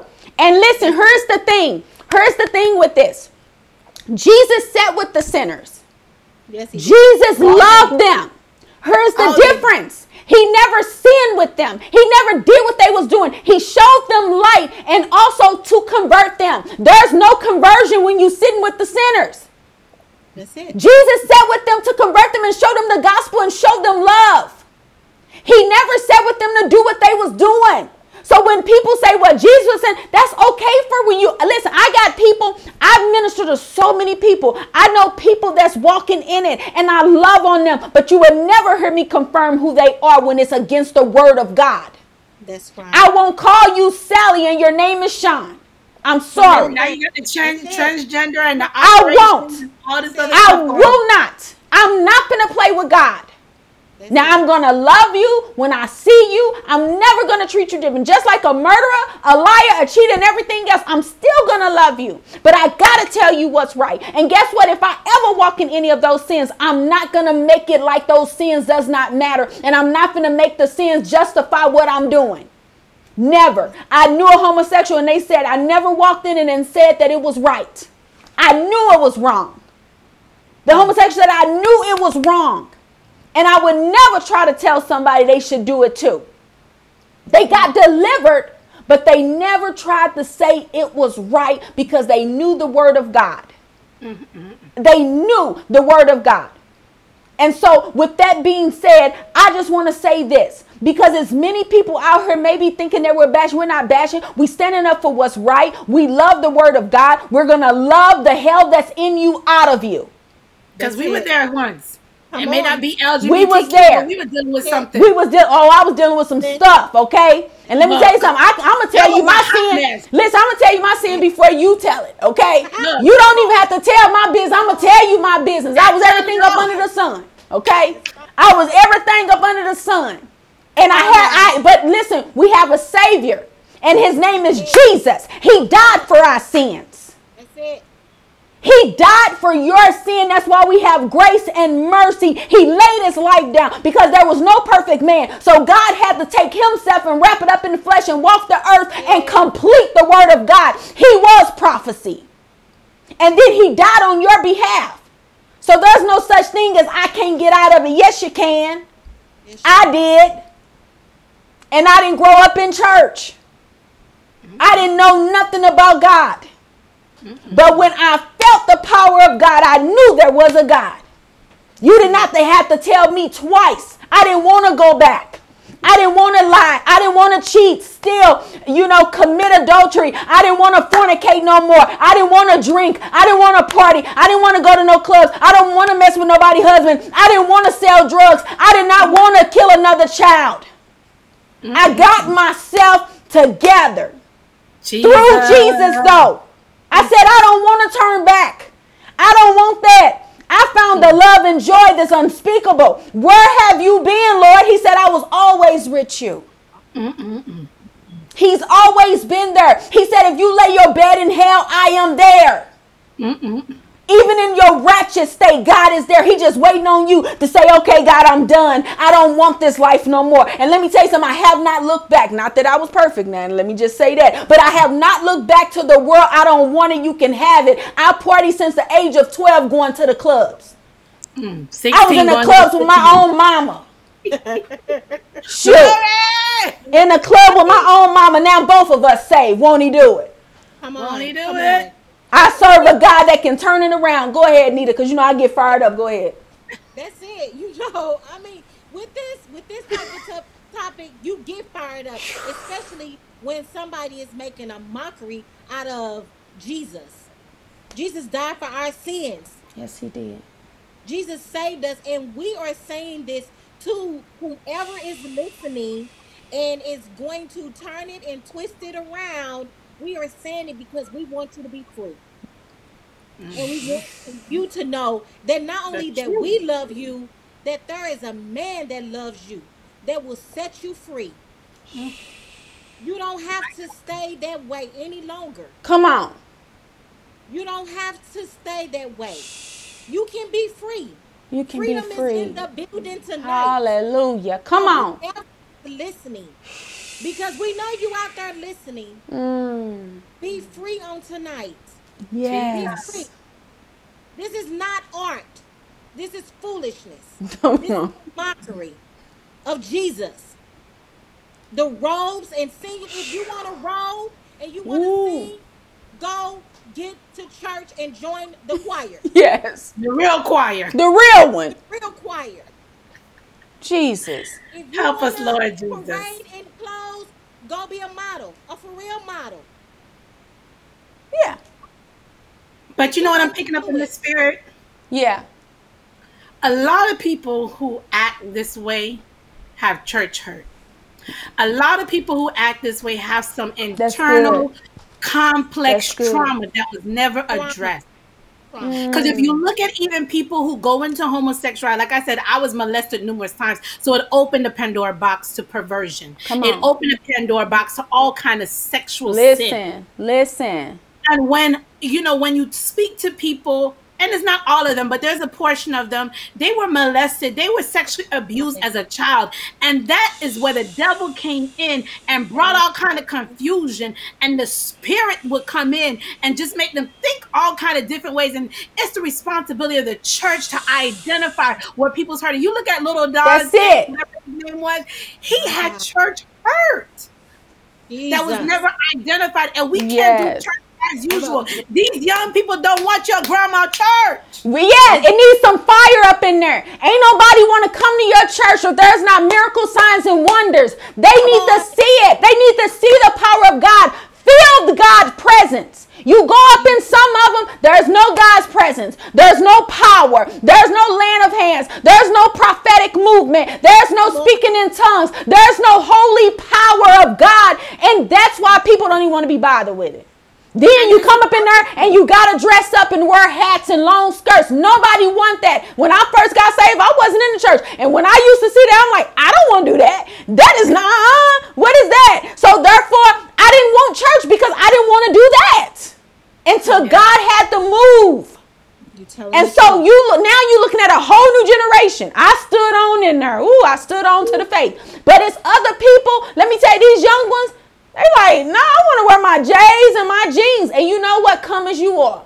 Okay, come on as you are. But now some of them there's no power, and that's why many people is going to these churches that they ain't preaching Jesus, they just preaching fluff because they feel like I can be comfortable, and then you know what I'm saying. But if we had the power of God in a prophetic atmosphere, if we had leaders to really hone into the word of God and what God is saying in this hour, breaking chains, destroying the yokes, and then you will see many people come in. You will see the revival, but we're stuck on ourselves. We passing money place four or five times.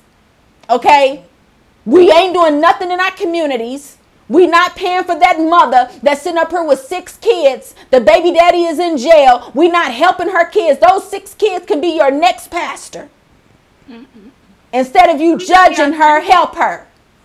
We have to be authentic as ministers and leaders of the gospel. That's right. This generation is not looking for, yes, holiness is still right, righteousness is still right. It's still right, yes. But when they see you outside of the church, when they see you outside of your clergy attire, you act in another kind of way. Let me tell you, I go in this clubhouse and there's some people that I, I looked up to, and when I heard their voice, I ran. Even the Holy Spirit coming to me, they say, "You better get off that room."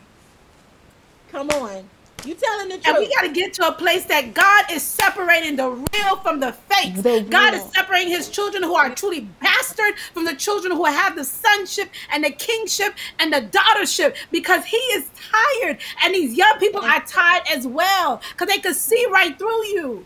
They can see right through you. And when they are hurting, you dis you disregard them, you dismiss them. Then they mm-hmm. leave the church, and then now it's a cancer. It's a tumor in their spirit oh, that they go around and they, they they speak against God. But the God that they saw was not the real God. It wasn't the Bible. It was man-made. It was denomination. It was it was religious spirit and legalism that is that is a python spirit in the church. Come on. We cancel the assignment of the enemy. Tonight we tell the enemy, take your hand of our children. In They the gotta come name back of to the Jesus. church. They gonna come back and know who Jesus is.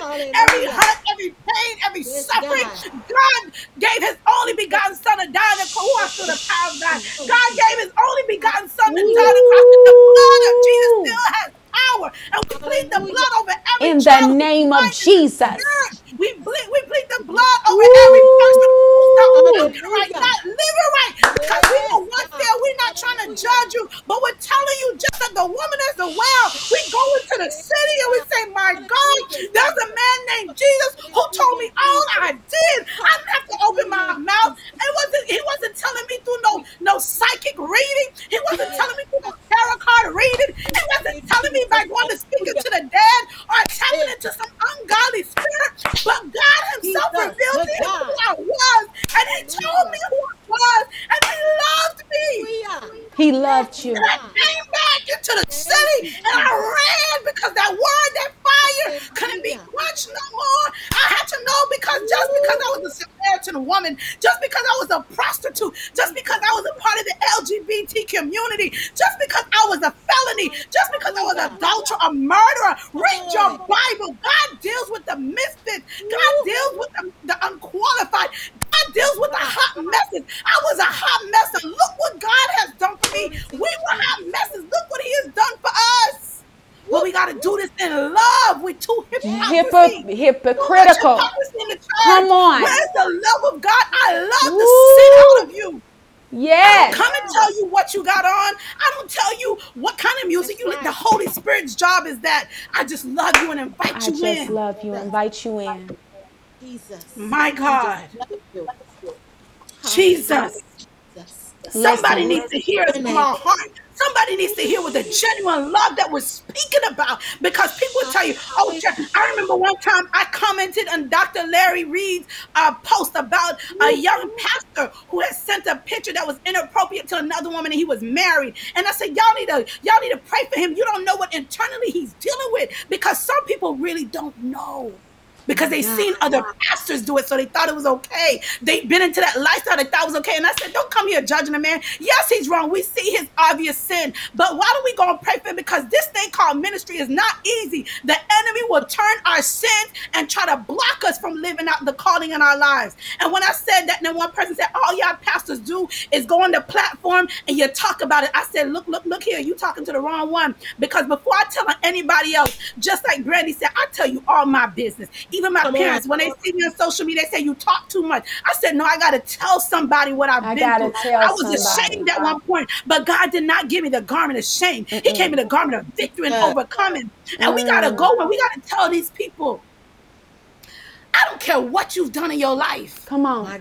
He still got use for you. He still has purpose for you. That's why you're still alive. Even COVID couldn't kill you out. Come on. Even the bullet couldn't shoot you where it needed to shoot you, take you out. Because God said, I have purpose and need for you. He said, Come out of the dark place and come into the glorious light. Come and taste and see that the Lord is good. Come and drink of this water that will never thirst anymore. The void that's in your life is not going to be filled with men, with sex, with people, with money, with drugs, with popularity, with fame. It's to be filled with the love of God. That's and you're going to come back and testify. We're waiting on you to come back and we testify waiting. that you converted and God changed your life. That you woke up and you had a Damascus experience. That you are walking down the street and some caught you up and you don't know what you saw, but you saw a man before you. Come you on. Saw an angel before you. You felt the power of God that told you no more. I remember I used to be a social drinker. I'll drink you out and then I'll go home and drink my Riesling. I can't. The other day I went to an event. I, somebody had wine. I almost threw up. I haven't drunk wine in, since 2009. That's and it. I was a wine drinker.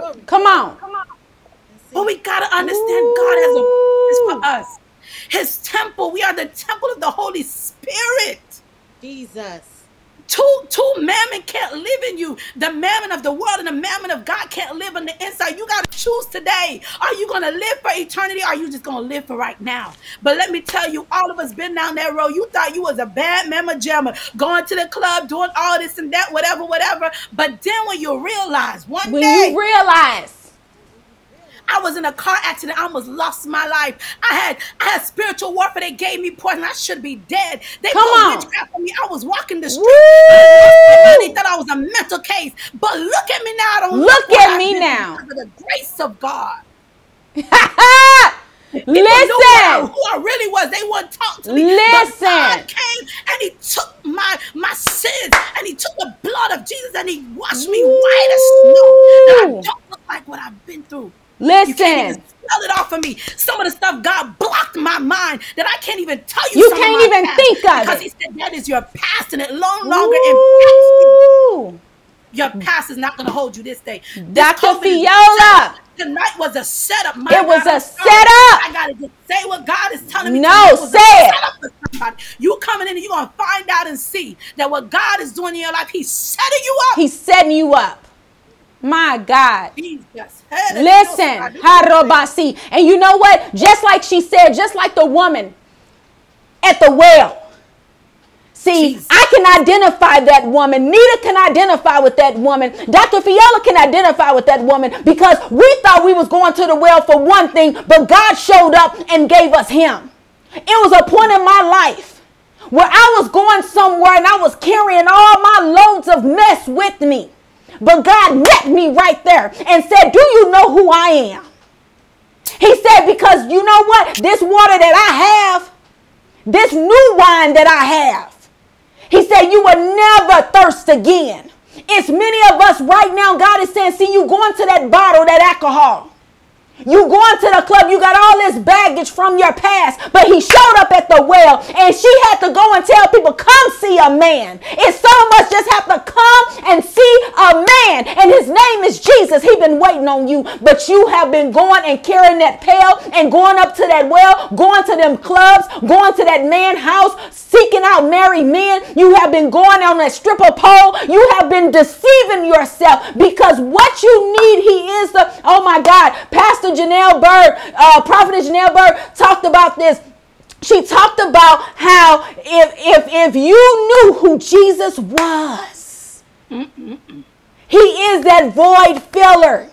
She talked about the void filler. We've been trying to fill it up on mess. We've been trying to fill it up one and another woman or one and another man, drinking till we can't no more, fighting folks. You have an anger problem. You dealing with mental health problems and depression. But what you don't understand is all in Jesus. It's folks going to church religiously and never receive Jesus Christ as their Lord and Savior. They just go because mama said, auntie said, cousin said, and they've been doing it since they was 12 years old. But have you really touched the hem of his garment? Have you really been seeking God? Do you really want him? Stop playing church. Because there's a Savior and all he wants you, he just wants you. He don't care about your mess. He don't care. I used to think I wasn't good enough.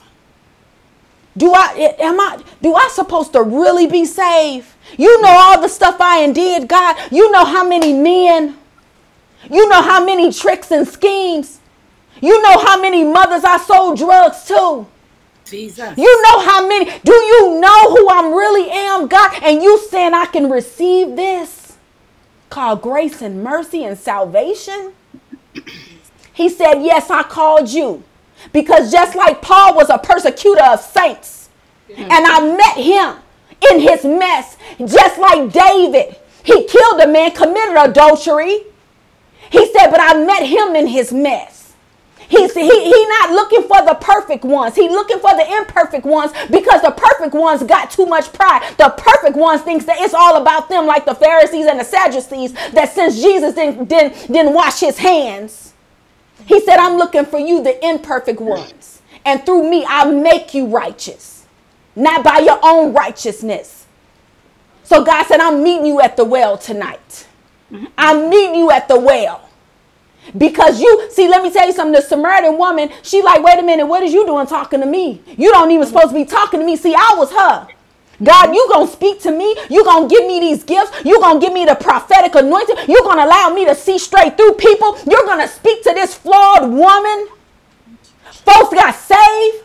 You mean to tell me someone that was a heroin addict since he was 14 gonna get saved? You gonna use me? The Samaritan woman said, You don't even supposed to be talking to me. You know y'all Jews don't supposed to be over here talking to me. But she didn't recognize that she was talking to the Savior that can save all of them. He said, out, out to the to the Greek, to the Greek, to the Jew first, and also to the Greek. He was dividing and conquer. She didn't even understand. And I didn't even understand that God would save a mess like me. He said, Yes, I'm saving you. Yes, you. Come see a man that knew all my problems. So all her five husbands. He said, he said, I ain't even worried about that. I ain't even worried about who you are and what you and did. It's a new day. So listen, I missed I missed another call, I am so sorry, but you know we turned the call thing off. I, I am sorry. I just you know what? Y'all should have called in early. Why you didn't call in? We've been waiting on you to call in, sis or bro. I I ain't finna be doing this call thing right now. But listen, this was so powerful. Oh my listen. Stop playing so much, Dr. Fayola and Nita. Y'all do too much. We supposed to end. We been supposed to end. We talking, yeah, we're gonna do hour and 30 minutes. The devil is a I already, liar. I already knew that wasn't gonna happen, but I just went along with it. You do too much. You do too much. Jesus. You ain't Freedom woo! in the building. Freedom was Woo! Came to drop a word for somebody, and that's why we realize when we say yes to God, we don't know what setup He got for us. That's it.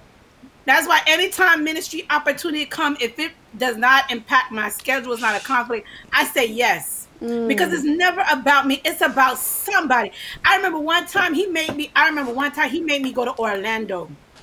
And I just went for supposedly a TV interview. No, he made me go to Orlando to connect with a makeup artist who I was supposed to minister to. He said this was all a setup. I said, God, you don't make. I said there are no prophets in the land in Orlando Oh, that I had to get on a plane for two hours. I had to pay for a hotel. I had to pay for Uber back and forth. I had to pay for food and all this other stuff. And he said, You are my servant. If I tell you to go east, you go east. If I tell you to go west, you go west. And we got to Yeah. realize every time we are doing, Brandy is doing this. This is an anointed woman of God, and her to connect with Juanita and all the other people who come on this platform. Yes, we get to talking, but at the end of the day, it's about souls, baby. Come on. That's It's what about it's really souls. about. That's- We that's call it. girlfriend, talk, we call, no, undercover. We we we CIA agents for the Lord. Okay, we we just gonna tell you. We ain't supposed to tell you, but the cat Yes. got the tea tonight. We spilling the tea. That's the tea. That's the hot tea. That's the hot tea is Jesus. That's the hot tea. Come see a man tea. Okay? Uh, Get it wise hot. Listen, I'm done. I'm not playing with y'all. We finna end for real. Okay? We trying to end. Listen, Esther in the building. Esther said, I needed this tonight. Y'all, and Tay said, y'all definitely at the second hour mark. You didn't even have to go there, Tay. You didn't. You didn't. So Esther said the spirit was flowing. Tay said it's about the souls. Lisa said it's going to take me some time to come down off of this one. Uh, Esther said, I love this message. Uh, Pastor Prophetess Janelle Bird, she said, Yes, Lord Jesus. And she tagged so many people. Come on, yes, come see a man. Shantae said, Hallelujah. Yes, come on, Shantae, woman of God. I ain't gonna even go there with you. But let me tell you something. Shantae, you have a bondage breaking anointing. And the enemy plan is to distract you what God is doing. God is saying, rise up, woman of God. I put a weapon in your mouth. Folks don't like you because who you are in me. He said, let me tell you about the word of God. He said, you persecute for my sake. You don't supposed to be like. Folks don't like me. You see it. They don't like me, but they sneak and watch me. But you know what God said? Don't even worry about that. They actually, let me tell you something about folks. They pretend they don't like you. But in the midnight hour, they call and asking you about who is this God you serve. Folks will pretend they will never like a message. They will never try to like whatever you say and do on social media. They will never chat in the messages, but they watching you. They watching you. You have secret admirers. And let me tell you something. When you begin to speak what thus said the Lord, chains will be broken. Don't be scared of their faces. Come out the cave, Elijah. God is ready for you to destroy the enemy's camp. That Jezebel that's coming against you in the spirit, man or female, because it's a spirit. God is saying, I'm raising you up for such an hour. Come on, Jesus. Your labor is not in vain. I'm talking to a few on tonight. God is saying your labor is not in vain. Continue to do the work of God. I don't care if they never like you. I don't care if you have six views. I don't care if you have four views. I don't care if only one person like it and that's your husband or your cousin or your brother and sister. God is saying they see it Amen. and they never have to give you the props. I have folks that literally don't even say nothing to me but doing the same thing I'm doing. Jesus. And, and, and somebody had to tell me, you know what? Don't worry about that because you're a trailblazer. Mm. Come on. Don't worry about who steal from you and never give you. Never say, yeah, I got this from so and so. You don't have to worry about that. And I really don't because I don't care. I am not the person that see how many people, ooh, how many people watch, how many people. I don't care. I'm doing this because God called me to it. And when we begin to do things when God called us to it, we won't worry mm-hmm. about folks and people and the numbers. Mm-hmm. That's right. Because you know we don't supposed to be popular. We don't supposed to be a part of the number. I'm scared of people that's too popular now. I'm scared because it's something that you saying that they like and it's tickling their ears. And if there's not a mm-hmm. change, something is wrong. But when you mm-hmm. persecute me, when you lie on me, when you steal from me, when you down me, when you try to block me, when you tell people don't listen to me, when you tell people that she ain't right, when you tell people that that's good for me because I'm persecuted for righteous sake. And God said I'm blessed because of that. That's word, that's Bible. I didn't make it up. Come on. When you persecute me and lie on me and talk about me, it's a good thing. It's a good thing. Because that means my words is my my words are rewarded in heaven. That mm-hmm. means that my reward is in heaven. I count it all joy. Now let us go. I I'm not y'all stop. Yes. No more. The word. Let the word do the work. If I may, Yes. As you pray for Haiti, God gave me two scriptures. James Mm-hmm. 4:10. It says, "Humble yourselves Oh. before the Lord, and He will He will lift you up." Mm. And then Second Chronicles 7:14 says this: If my people who are called by my name will humble themselves and pray and seek my face and turn from their wicked ways, then I will hear from heaven and I will forgive their sins and heal their land. So as you pray for Haiti, those two scriptures because I truly believe that Haiti is Israel, modern day Israel. The story is so similar, and even this president's uh, death, as tragic as it may be, I know the God that we serve. I know there's a faithful few, there's a remnant in the land in Haiti praying, crying out to God for justice, crying out to God for a change and deliverance. And so I just ask you all, you know, whether you're Haitian or not, Yes. stand with Haiti, pray for Haiti. There has to be a change because just as other people were sharing, it's because of Haiti. The United States has Louisiana. It's because of. Haiti that Chicago is named what it's named because a Haitian man named it. It's because of a Haitian descendant. The, the, the national black anthem, his grand his grandmother, our grandfather was Haitian. Wow. When we look at the other islands that gained their independence afterwards, it's because of Haiti. Either That's Haiti gave level. the courage, the strength, the strategy, or even trained their soldiers to fight. And so we got to get to a We place. definitely wanna lift them up.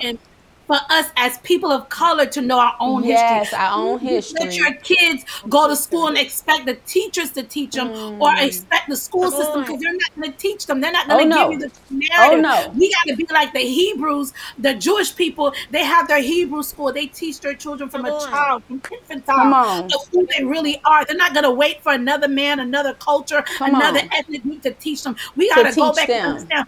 Where do we come from as people of hate of African Mm. diaspora?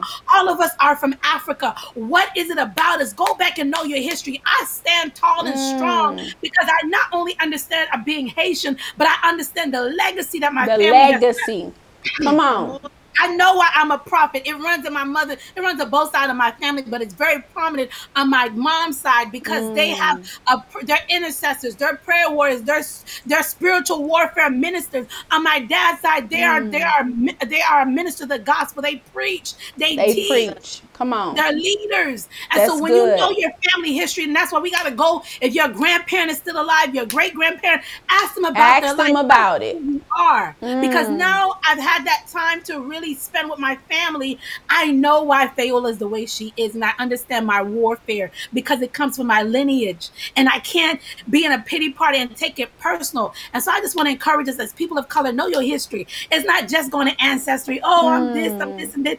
Go and try to find it. Go and try to uh-huh. get the research. African culture is very old. So unfortunately, there's not a lot of things written down. But whoever is the oldest in your bloodline, have a conversation with them. Yeah, yeah, and know where you from. You know, they got the um I did it. I did the heritage one, you know, to understand, you know, my DNA, my bloodline. I did, you know, um, another one. I began to know all this stuff I got in me from Puerto Rican to African descent, Nigeria, Asian, um, my dad's side, European, you know, I began to understand, yeah, we mix with so many things, you know, and so I think that you should know, okay, where am I from and study that, you know, because you'll begin to see some things in your bloodline and you'll know what to pray for. Because let me tell you something.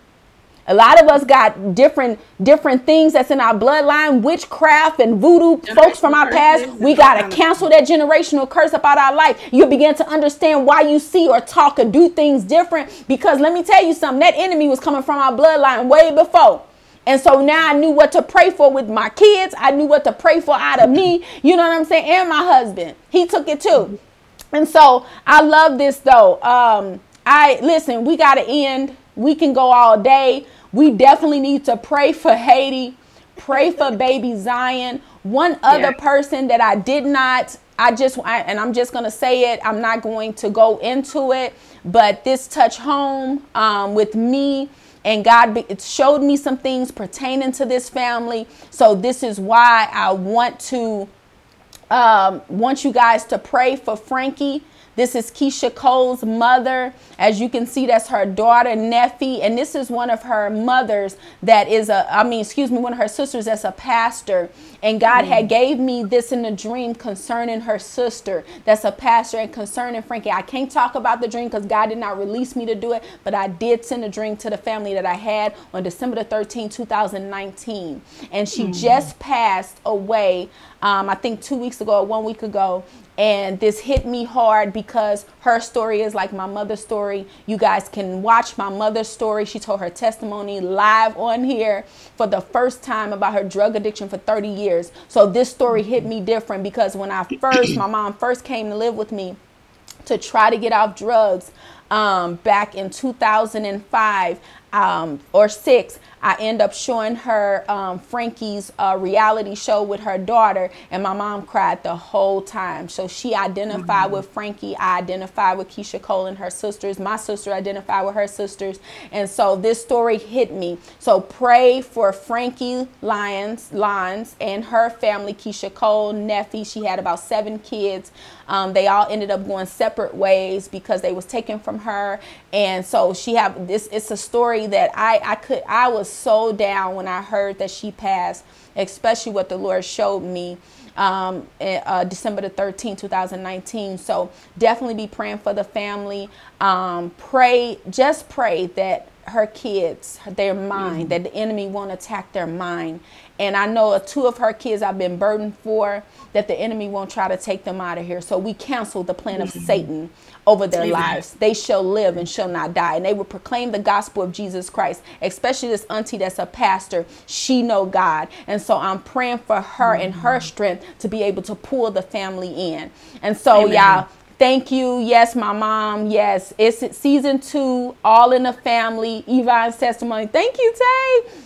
Um, so yeah, you can go see my mom's testimony, guys. It's a powerful testimony, and they had a lot in common. And so uh, pray for the family. Thank you guys for joining, Dr. Fayola, Nita. Woo! I could not have done this show without you two. It was meant for you two to be on this show tonight. Another level. Thank you. Y'all are so powerful. Y'all are so amazing. God really used you. Dr. Fayola, listen, don't you come on here kicking like that. That's what I'm saying. That's what I'm saying. I, I was I was holding myself. You nah, don't hold yourself. Don't do that. I want you to cry loud and spur not. That's what that what was needed. I I should have just shut up because that was enough. I mean, then we went in going two hours and 15 minutes. This is a mess.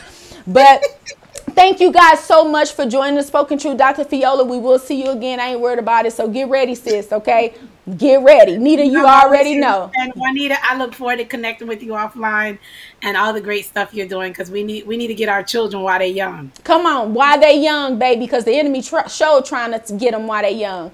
So thank you, ladies. Listen, the Spoken Truth. Um, all of us all of our friends, all of our friends, pray, pray, pray. All of us need to be praying for the kids. We need to be praying for our Haitian president, the Haitians. We need to be praying for Dr. Fayola. We need to be praying for their families. We need to pray, pray, pray. Please be praying. Oh my gosh, pray that this bar will be shut down, okay?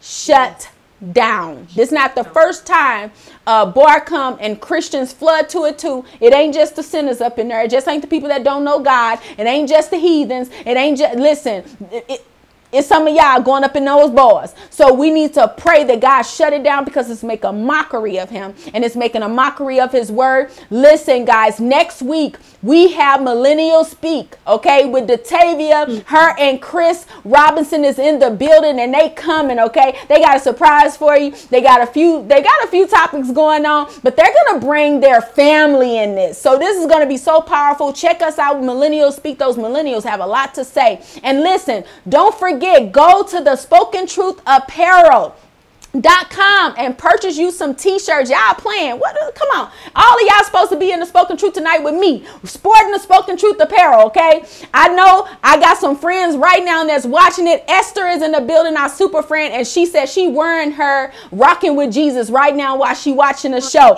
So go ahead and purchase your gear. Thank you esther. Like she said i'm wearing when i'm on the spoken truth i'm wearing the spoken truth. So guys go ahead and purchase our we got uh, Don't Stress, God's Got It. We have, um, let's see, I'm ugly without Jesus because y'all know we ugly without Jesus, okay? Y'all already told y'all my testimony, okay? I am a Peter in the spirit. So therefore, I need Jesus. So go ahead and rock the shirts, rocking with Jesus. We have Spoke True Talk shows. We have even kids shirts, okay? You need your kids protected. We just talked about the kids. We have scriptures all over the shirt, hidden in blocks, okay? And so it was a bright idea, Nita's idea to add the blocks and things of that nature on there. So go shop at thespokentruthapparel.com. Thank you guys for joining us tonight. See y'all next week at the Millennial Speak. I'm going to be watching with my shirt on. And so what hey listen, 7 p.m. Mountain, 8 p.m. Central, 9 p.m. Eastern. See y'all next week.